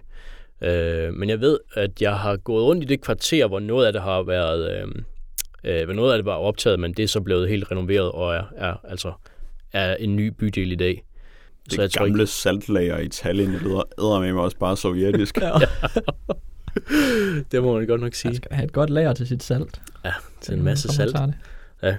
Men, men altså, ja, man kan sige, det, ja, det virkede på en eller anden måde bekendt. Altså, jeg kunne godt se den der øh, øh, sovjet øh, stemning over nogle af tingene. Den synes jeg, jeg kunne genkende, når jeg gik rundt og lidt efter forfaldende huse i Tallinn og sådan noget. En af de ting, som jeg tænkte utrolig meget over, da jeg så den her film, øh, fordi jeg har set den, jeg så den for øh, 4-5 år siden måske, øh, og der havde jeg ikke læst bogen, øh, og der synes jeg, det var en utrolig spændende og utrolig mærkelig øhm, og, og sær film, og jeg vidste overhovedet ikke, hvad der foregik, jeg vidste ikke, hvad en stalker var, jeg vidste ikke, hvad zonen var. Jeg synes, det var utrolig betagende og, og, og spændende det hele. Øhm, og når jeg så ser den lige efter, jeg har læst øh, romanen, så er det virkelig øh, markant, hvor dårligt den benytter det her materiale. ja, Øhm, hvad siger I? Så skal man, skal man, hvis man synes, at åh, det lyder som en spændende bog og en spændende film, hvad skal man så gøre? Hvad er den bedste cocktail? Eller hvad med at se filmen? Eller hvad? Nej, altså Se tag, filmen først. tag, tag tingene for, hvad de er, synes jeg. Jeg, jeg synes selv, man bestemmer, man vil. Altså, det er et af de der tilfælde, hvor det er lidt lige meget, om man læser bogen før eller efter, synes jeg, fordi de har så lidt med hinanden at gøre. Og Jeg synes, at det er jo meget markant, at der på intet tidspunkt sker noget som helst i zonen i Stalker-filmen. Ja, der kommer en ule. Da de er nede i den der mærkelige, øh, noget der ligner en pukkelpist, lagt ned, men med støv. Så kommer der sådan en, øh, Ja. En, en ule, som glitcher, og så kommer ulen igen. I sådan mærkelig... Ja, Ja. og på et tidspunkt, så kaster de en møtrik, som øh, forsvinder, da de kaster den. Det er det mærkeligste, der sker. Og så ser vi et, et æderkoppespind, som, der, som kameraet fokuserer meget på, men, men der er ikke nogen, der ved, hvad det er, medmindre man har læst bogen. ja det, synes, det, var, det, var, øh, det var lidt en fed ting, synes jeg, i forhold til at have læst bogen først. Både og. Det, det virker også som om, at altså, skal alle ikke ha- have glæde af det æderkoppespind, eller er det kun dem, der har læst bogen? Altså, jeg tror helt sikkert, der er andre måder, man kan, man kan tolke det ind på, hvis man vil det. Det er rigtigt. Et æderkoppespind vil måske altid være en form for faretegn. Det tror jeg, det er. Nå, men øh, det er en, øh, en Tarkovsky-film, som jo minder om mange af hans andre film. Jeg vil dog sige, at hvis man ikke har set noget Tarkovsky, så, så vil jeg anbefale Solaris frem for den her. Den har mange af de samme flotte billeder. Øh, måske endda nogle lidt mere spektakulære øh, øh, scener, og så har den lidt måske lidt mere fremdrift. Det er ikke, fordi man skal regne med et, et actionbrag, men, øh, men jeg synes virkelig, Solaris er en, en imponerende flot film, og Stalker er, er lige lidt ned af, af, af stigen, vil jeg sige. Hold op. Jeg har haft alle Tarkovskis film, der ligger i lang tid. Fordi jeg også skulle se dem, men så er det bare ah, russiske film, hvem gider se dem. Men jeg må sige, Stalker, det har givet mig blod på tanden, fordi jeg er virkelig imponeret over, hvor flot han kan lave billeder. Hvis han så ovenikøbet kan fortælle en historie, så, så er det jo helt vildt. Ja, så er det Slet ikke til sejt. at få armene ned. Men ja, jeg har også, hvad hedder det, øhm, de personer, der er med i filmen, altså, man, man, man bliver lidt træt af at være i så meget selskab med dem. og, og, Det er irriterende, så ens de er også. ja, øh, det er rigtigt. Og det er irriterende, så sindssygt emo, ham der stalkeren, han er i forhold til Red. Der var sådan slet ikke ja. nogen vrede eller aggressivitet eller Ja. sådan fremdrift i ham. Han er bare konstant klynkende og har så sindssygt ondt af sig selv og alle andre. Ja, Men hvorfor tror jeg, at han ikke vælger at bruge rummet, der kan opfylde alle ønsker, til at redde sin, sin, sin øh, datter? Han tør ikke, Så, fordi han har af sig selv. fordi han tror måske, at det ikke er det, han helst vil. altså, jeg, jeg, jeg tror helt sikkert, at det er fordi, at, øh, som de også taler om i filmen, og meget lige i bogen, ikke, at det er det der med, at det opfylder ens inderste ønske, men måske er det ikke, hvad man lige går og tror, hvad det er. Det var det. Og der får vi jo så fortalt den her historie om Hedgehog, som var en stalker, der ønskede sig, der troede, at han kunne redde sin, øh, sin var det syge, syge eller døde, døende bror. Men så sker der det i stedet for, at han bliver helt vildt rig, Ja. efter han har været inde i rummet. Helt ærligt, sådan en møgdyr, altså. Og det var ikke så godt, fordi det var ikke... Han troede, at der skulle ske noget andet, men det viste sig, at han helst bare ville være helt vildt rig. Ja, Og så hang han sig selv. ja. Det Det var, det var en meget fed øh, plotmekanisme.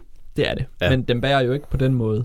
Men det har bare meget lidt med filmen at gøre. Det er rigtig der nok, rum. ja. Altså, jeg ved godt, at de filosoferer utrolig meget over det, men det er bare sådan rimelig banalt, den pointe, de når frem til. At, Ja, altså, vi har lige leveret den her. ja. Ja. og det var sådan set det. Det er rigtigt nok. Og det, og, det, og det bruger de meget lang tid på at komme frem til, ikke? Altså, Og virkelig at tale kryptisk om det. Den der passage, hvor han bare sådan snakker om et eller andet med vredens dag, og sådan en masse bibelsnak, som bare, det virker bare så tilfældigt. Ja, det er utrolig fedt der, hvor, øh, fordi de ligger og sover. De er i zonen, og så skal de lægge sig til at sove. Og så ligger de så vildt dårligt. De ligger bare alle sammen sådan med et knæ eller en hånd i vandpytter og sådan noget. En, der ligger ude på sådan en lille bitte sten ude med sin å og sover. Det er virkelig mærkeligt, ja, men sindssygt flot. det er virkelig skægt. Øh, Ja. Uh, det gør de faktisk. Yes. Tarkovskis Stalker. Den synes jeg, vi skal øh, lægge til side. Ja. Øhm, og så skal vi se på vores øh, sidste Stalker-emne. du mener noget helt nyt? Noget helt nyt, ja. Og så synes jeg, du skal sige navnet, som det skal siges, Dan. Ja. Fordi nu har jeg, nu har jeg sagt det en gang. Uh, vi har spillet S-T-A-L-K-E-R, Shadow of, Shadow of Chernobyl fra 2007. Uh, også kendt som Stalker Shadow of Chernobyl. Der har jeg også hørt nogen nævne, at det måske kan hedde. Um, det er et PC-spil fra 2007, udgivet af nu hedengangne THQ, og udviklet af lige så hedengangne GSC Game World fra, nu skulle jeg lige at sige, lige så hedengangne Ukraine. Nej, vi sætter selvfølgelig Ja. ja. vores sympati og gode ønsker til Ukraine.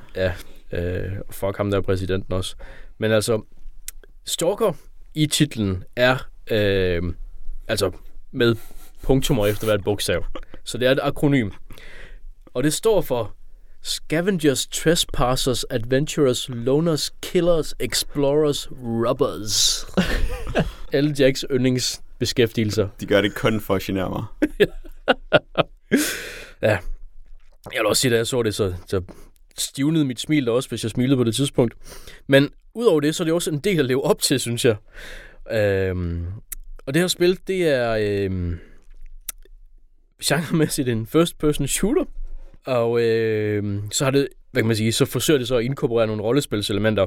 Blandt andet med, at man skal ligesom trykke på folk for at få dem til at tale. og man skal trykke på de sætninger, man siger til dem. Øh, og man skal samle øhm, altså genstande, øh, loot, om man vil, op og sælge det, hvis man gider bære på det længe nok til at finde en sælger.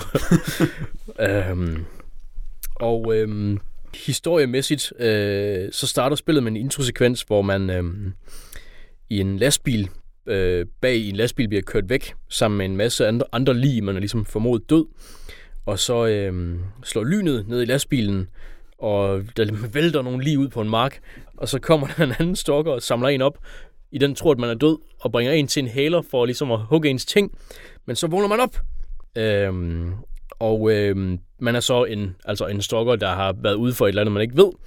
Men man er så, man har så overlevet, og øhm, man har en mærkelig tatovering på underarmen, der står S-T-A-L-K-I-R. og så har man så... og så har man så en øh, sådan en øh, PDA, sådan en personlig lille computerlog, hvor der bare står Killed Strelok som den eneste note på. Så vågner man op for en mission af haleren, øh, og så er man ellers ude, øh, så er man fri til at gå ud i den her øh, zone, som det foregår i, og fri til at plukke ting. øh, og den her zone, det er så en, øh, hvad hedder det, i, i, i spillets øh, mytologi, så er det så en, altså ligesom den her visitation zone, som vi har talt om i de andre emner, så det her er bare en zone, der er opstået efter et, øh, efter Tjernobyl, efter øh, et, øh, endnu et, øh, hvad kan man sige, et fiktivt øh, meltdown øh, nummer to, så opstår den her zone, hvor der sker alle de her øh, sære og mærkelige ting, ligesom der så gør i øh, for eksempel i roadside picnic-zonen.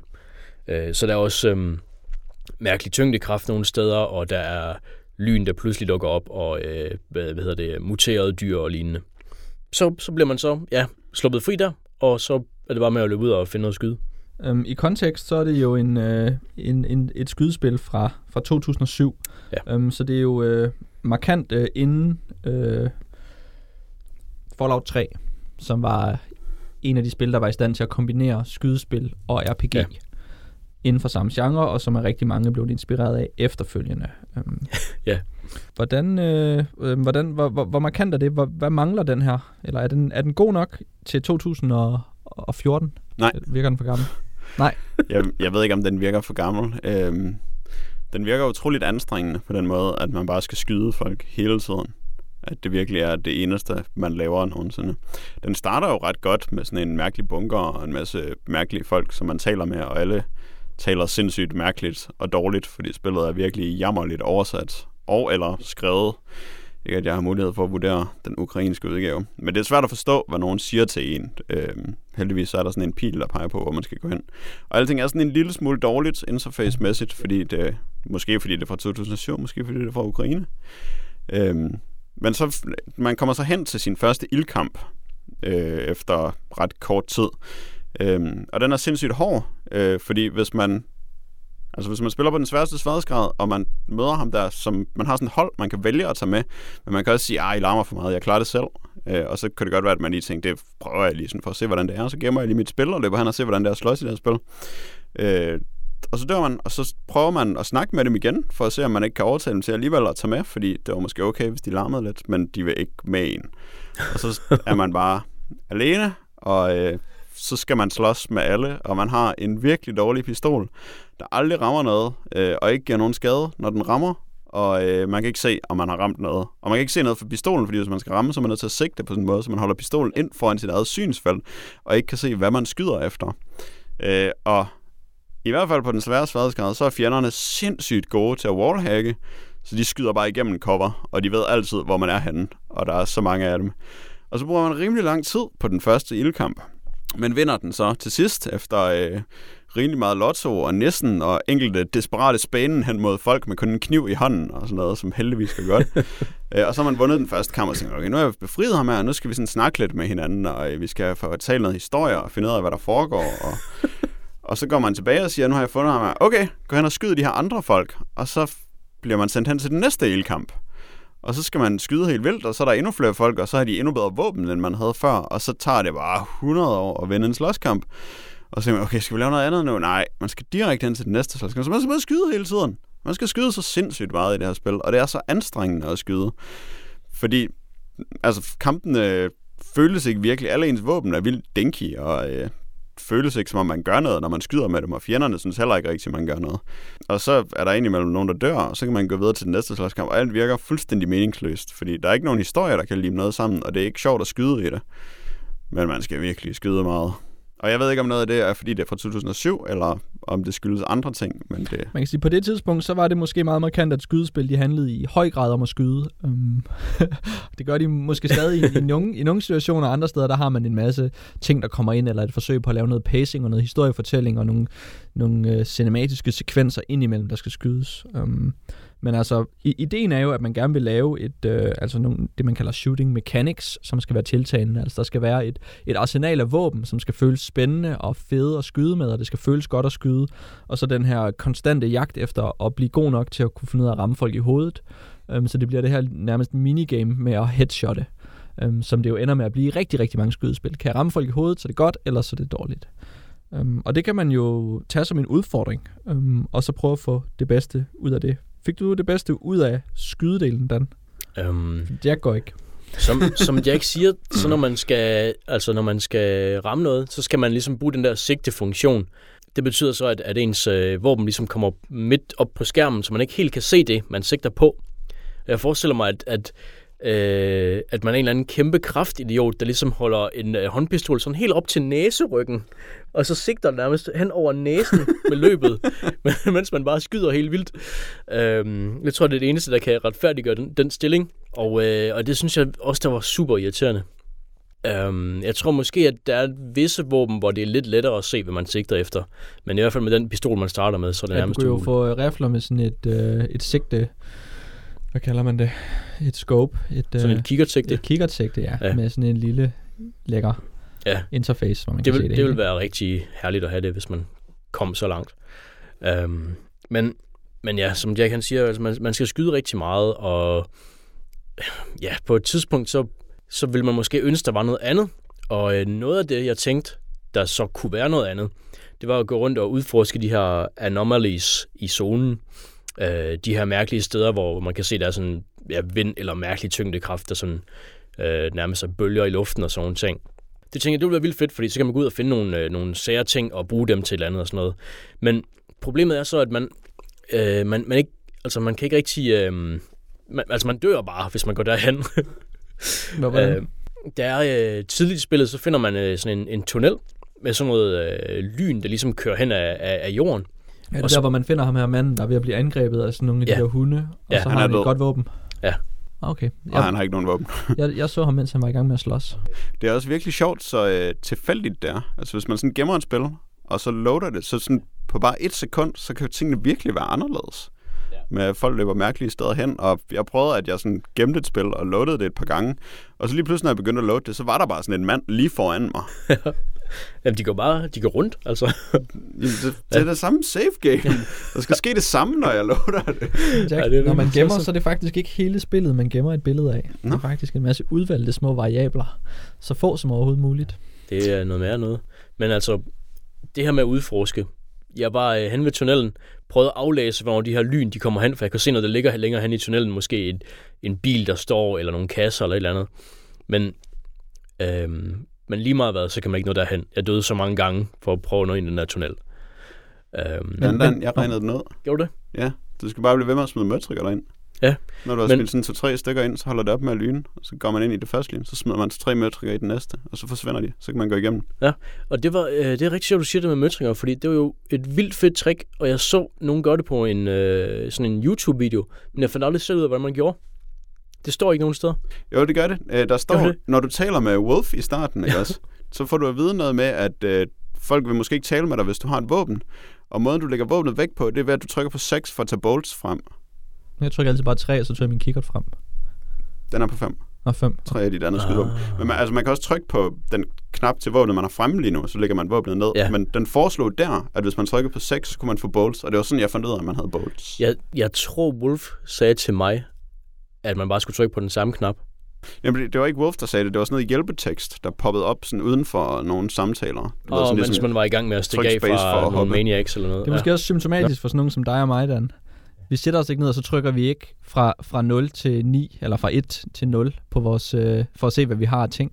Det er måske symptomatisk. Uh, det er i hvert fald noget, jeg gerne ville have vidst. Var der ikke en gang i dit liv, at du ville have gjort det?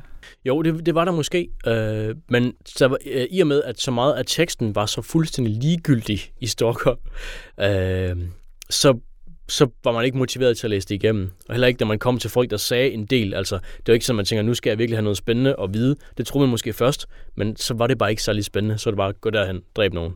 Ja, men jamen, det var også bare sådan at trykke 1-10 på knapperne, uden at vide, hvorfor man gjorde det. Bare lige for at Og det, undersøge, hvad altså, man det kunne man godt Ja. gøre, men altså så, altså, så trykker man 1, og så trykker man 2, okay, jeg har også en pistol, og så trykker man 3, og der sker ikke noget, 4, der sker ikke noget. Så holder man måske op med at trykke, når man har taget 3 og 4, hvor der ikke sker noget. Men så har man også lige noget gemt på 5 og 6, og man skifter øh, skydemode på 0 og 9. Og det ved man heller ikke, før man har fundet et våben, som man kan skifte skydemode på, og tilfældigvis lige trykker på de knapper til den tid. Jeg, jeg var ellers inde i Controls og se, om der var en mulighed for at smide de her bolts. Det står ikke inde i Nej, Controls. alt, der står heller ikke, der står heller ikke quick save inde i controls, så den kan man heller ikke, den skal man også slå op på nettet. Det er altså... Det er, det er rimelig vildt alligevel, synes jeg. Men prøvede du at læse, da, når man kommer tilbage til ham der traderen, som man starter ved, når man er ved at lave det, skyde dem der, og så kommer man tilbage til ham, så er der sådan en samtale med ham, hvor han har nogle vildt lange replikker. Ja. To vildt lange replikker i træk, med sådan en masse tøveprikker i. Og sådan så bare sådan, alright, maybe then, hmm, I don't know. Let's see. Sådan nogle ting står der bare. Ja. Syv linjer med små bitte bogstaver med, to gange i træk, og han siger ikke noget som helst i Ja. løbet af dem. Øh, Det er så sindssygt dårligt skrevet. Ja. Jamen, det, øh, det er det virkelig. Det, ja, det, det, det var lidt... Øh, det var lidt hårdt nogle gange, og jeg synes, at... Hvad hedder det? Når, når jeg ikke skød ting, eller gik ind i lyn og døde, så var min største udfordring at prøve at hoppe op på lastbiler for at se, hvad der, i, hvad der var i kasserne og på lastbilladene. Og det var... Øh, på den sværhedsgrad, jeg spillede, som bare hed og jeg tror, det var den altså, næst letteste ud af, hvad, fire? To og fire. Ja, ja. Øh, der, der, var det, der var det sværere at prøve at hoppe op på en lastbil, end at, altså, det var det sværeste, jeg prøvede, tror jeg.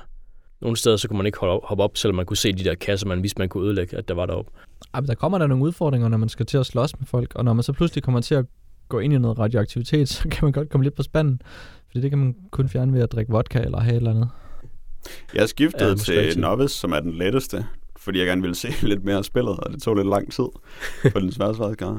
Og jeg synes stadig, at jeg døde sådan rimelig meget i slåskampe. Men jeg tror også lidt, jeg havde mistet interessen for det der. Så det blev sådan lidt noget med, ah, måske kan jeg lige løbe herover. I øvrigt, så den sværeste sværhedsgrad, der øh, blev man vildt god til at variere sin strategi, fordi skurken hele tiden fandt på noget nyt, hver gang man loadede sit spil, så gjorde de et eller andet andet, som man ikke var vant til. Så man fik virkelig prøvet mange ting af, som på en måde gjorde de der slåskampe ret sjove, men de var også bare for lange, og man blev træt af det. Og så blev jeg ved med at dø, da jeg skiftede til Novice. Så jeg synes, det er svært på alle sværhedsgrader.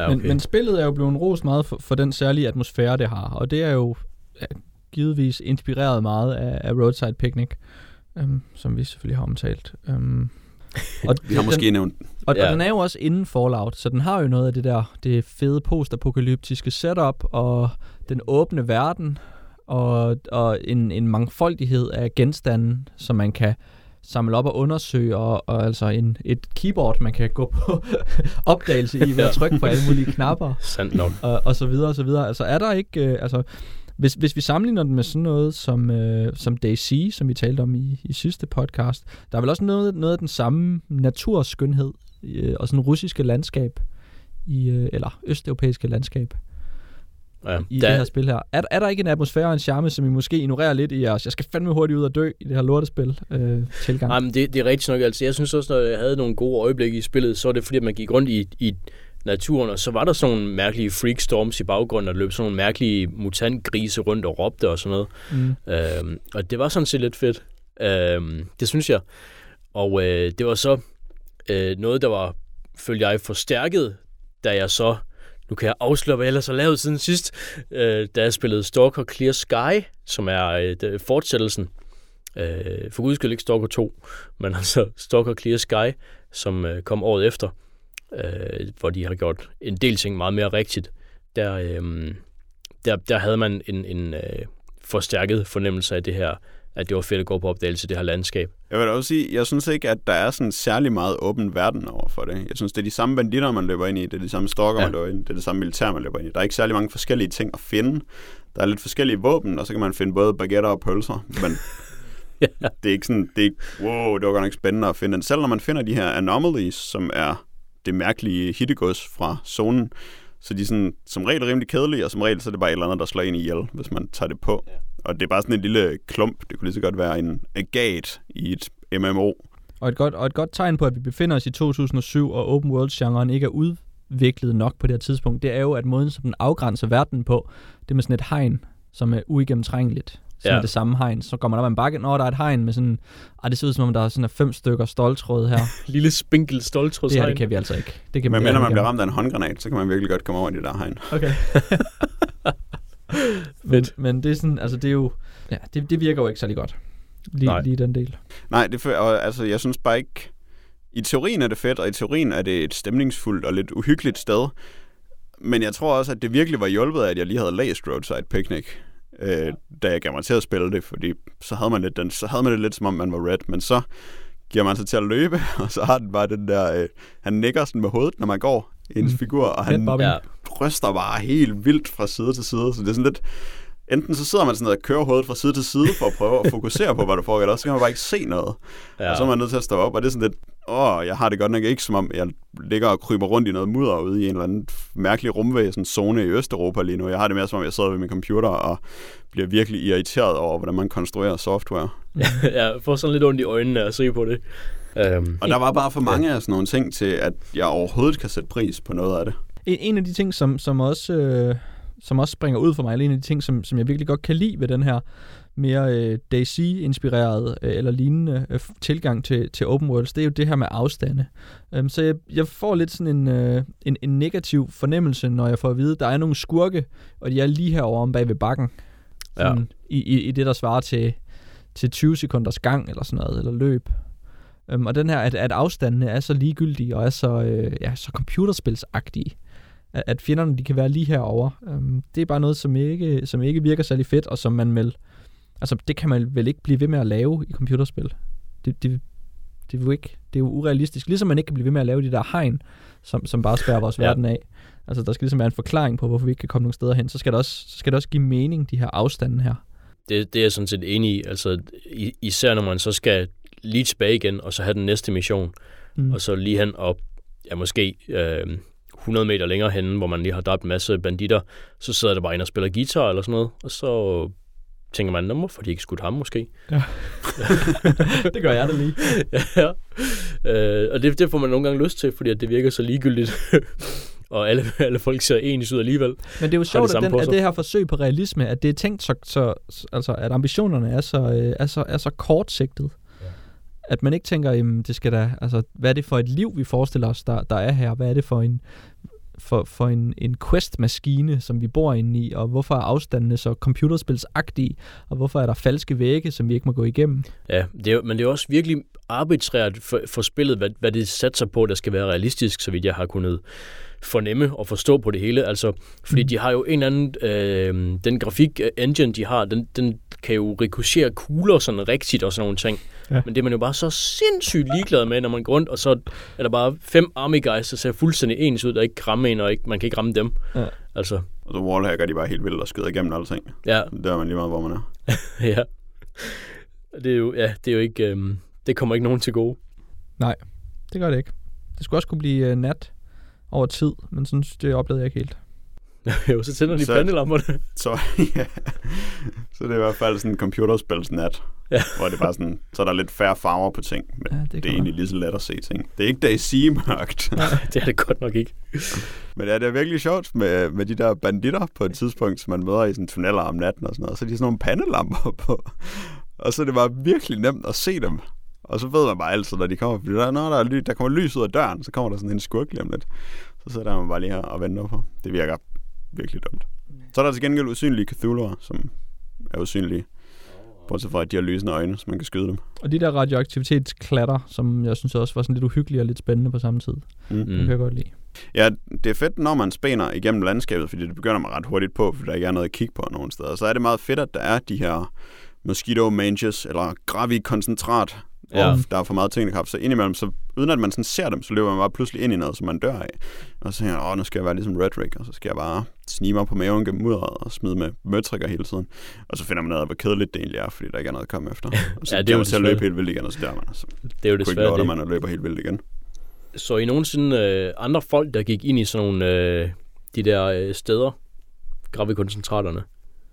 Jeg prøvede at logge nogen ind i det på et ja. tidspunkt. Så skød de mig bare helt vildt. Ah, jeg så faktisk en bandit gå ind i en. Det var faktisk, øh, det var faktisk super sejt.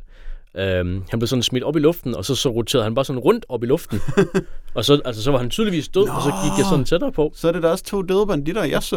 Ja. Jeg så sådan mærkeligt to ting, der hang og drejede rundt op i luften et eller andet sted. Og så var de sådan markeret som lige på mit kort. Men Ja. jeg tænkte, det er bare et eller andet mærkeligt, og det er ikke der var min quest der.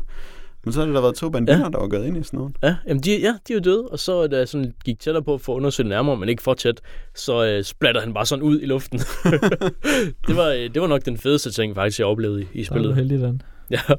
Ja, men øh, det var øh, S-T-A-L-K-E-R, også kendt som Stalker, øhm, og vores øh, Stalker-emne her, Ja. som Og, vi jo har haft, haft planlagt længe til den her podcast, og endelig haft mulighed for at nå alle tre ting. Det er rigtigt. Og der, der må jeg lige tilføje, at hvis man har lyst til at spille noget i den her retning, så tror jeg, at man med fordel kan teste den her Clear Sky, Stalker Clear Sky, som den der kommer øh, altså i 2008, øh, året efter. Den virker som om, at der er langt mere styr på, hvad pokker der foregår i den. Hvor passer øh, Call of Pripyat ind hen? Clear Sky, den foregår før Shadow of Chernobyl, og Call of Pripyat foregår efter. Men det er et senere spil, Ja, den er fra 2010. så den er endnu nyere. Ja. Så derfor forhåbentlig endnu bedre. Det kunne den meget vel være. Øh, jeg har kun sådan været igennem starten af Clear Sky, men indtil videre, så synes jeg, den var sådan ok. Og jeg kunne finde ud af at smide møtrikker, hvilket var, hvilket var rart. Uh, men så skal man bare skyde helt vildt. Sådan går det. Nu skal vi øh, se, om der er noget lytterpost, Jack. Vi har fået et brev fra Steffen Jul Christensen øh, med emnet Demolition Man. Fedt. Han skriver, Hej DDK Podcast. I episode 86 siger I, at computerspillet til Super Nintendo fra 1995, der hedder Demolition Man, og som baserer sig på actionfilmen af samme navn, er uden relevans for nogen, og at det derfor har været spild af lytternes tid, at de er beskæftiget jer med den. For det andet, så er jeg et eksempel på en, der ikke har spildt min tid, på trods af, at Demolition Man-spillet ikke har relevans for mig. Jeg lapper behandlingen, som både er nøgtern, poetisk og metaforisk afsporet i mig. Parentes. Jack er et billede på 10 millioner pixel malet med en 99-bit farvepalet analog, hvis paletten var 8-bit-1 byte. Parentes slut. For det første, så er der ingen af jeres computerspilsemner, der i sig selv er relevante for mig, uagtet på hvilken platform eller i hvilket vintage de har hjemme. Så for mig er det ligegyldigt, om det er Demolition Man til Super Nintendo fra 1995, eller FIFA Manager til PlayStation 4 fra 2013, der er på programmet. Jeg holder meget af alle jeres computerspilsemner. De udvider mit syn på og viden om verden, særligt den del, der er i berøring med computerspil. Og den må siges både at være betydelig og relevant. Kjell Hilsen, Steffen Jule Christensen. Tak skal du have, Steffen. Ja, tak for de rosende ord. Ja, øhm, det var jo, øh, ja, man kan jo høre den her episode 86, hvor vi korrekt får konkluderet, at vi har spildt alles tid ved at tale om et spil, som ingen husker og ingen interesserer sig for. Ja, Vi har så, Så- ikke spillet Steffens tid. så blev vi så lige rettet, i rettesat af Steffen her. Det var dejligt. Ja. Og så en øh, kryptisk kommentar til Jack omkring, at et billede af 1000 ord, Er det det, der står? det tror jeg. Så er svaret ja. Så øh, hvad skal vi så spille til næste gang, Dan? Øh, skal jeg sige det nu? Ja. Så vi, ikke noget. Ikke noget? jo. Men altså, det skal vi jo nok til, øhm, til en anden gang. Til en anden gang. Og ellers så har vi jo lige talt om Stalker. Det er rigtigt. Så kan man nyde. Ja. Så kan man nyde Yes. det og dem. Men øh, tak til øh, Steffen for øh, lytterpostet, og øh, til alle jer derude, der sidder og tænker, wow, hvordan gjorde han det? Det vil jeg også prøve. øhm, øh, så kan jeg fortælle jer, at hvis I har lyst til at skrive et, øh, en mail ind til os om øh, spørgsmål eller kommentarer til den her eller andre podcast, eksempelvis podcast 86, øh, så skal I skrive ind til post ddkkpodcast.dk. Det er i dag, onsdag den 26. februar, og det betyder, at vi er tilbage igen om 14 dage, og det er onsdag den 12. marts. Farvel og tak.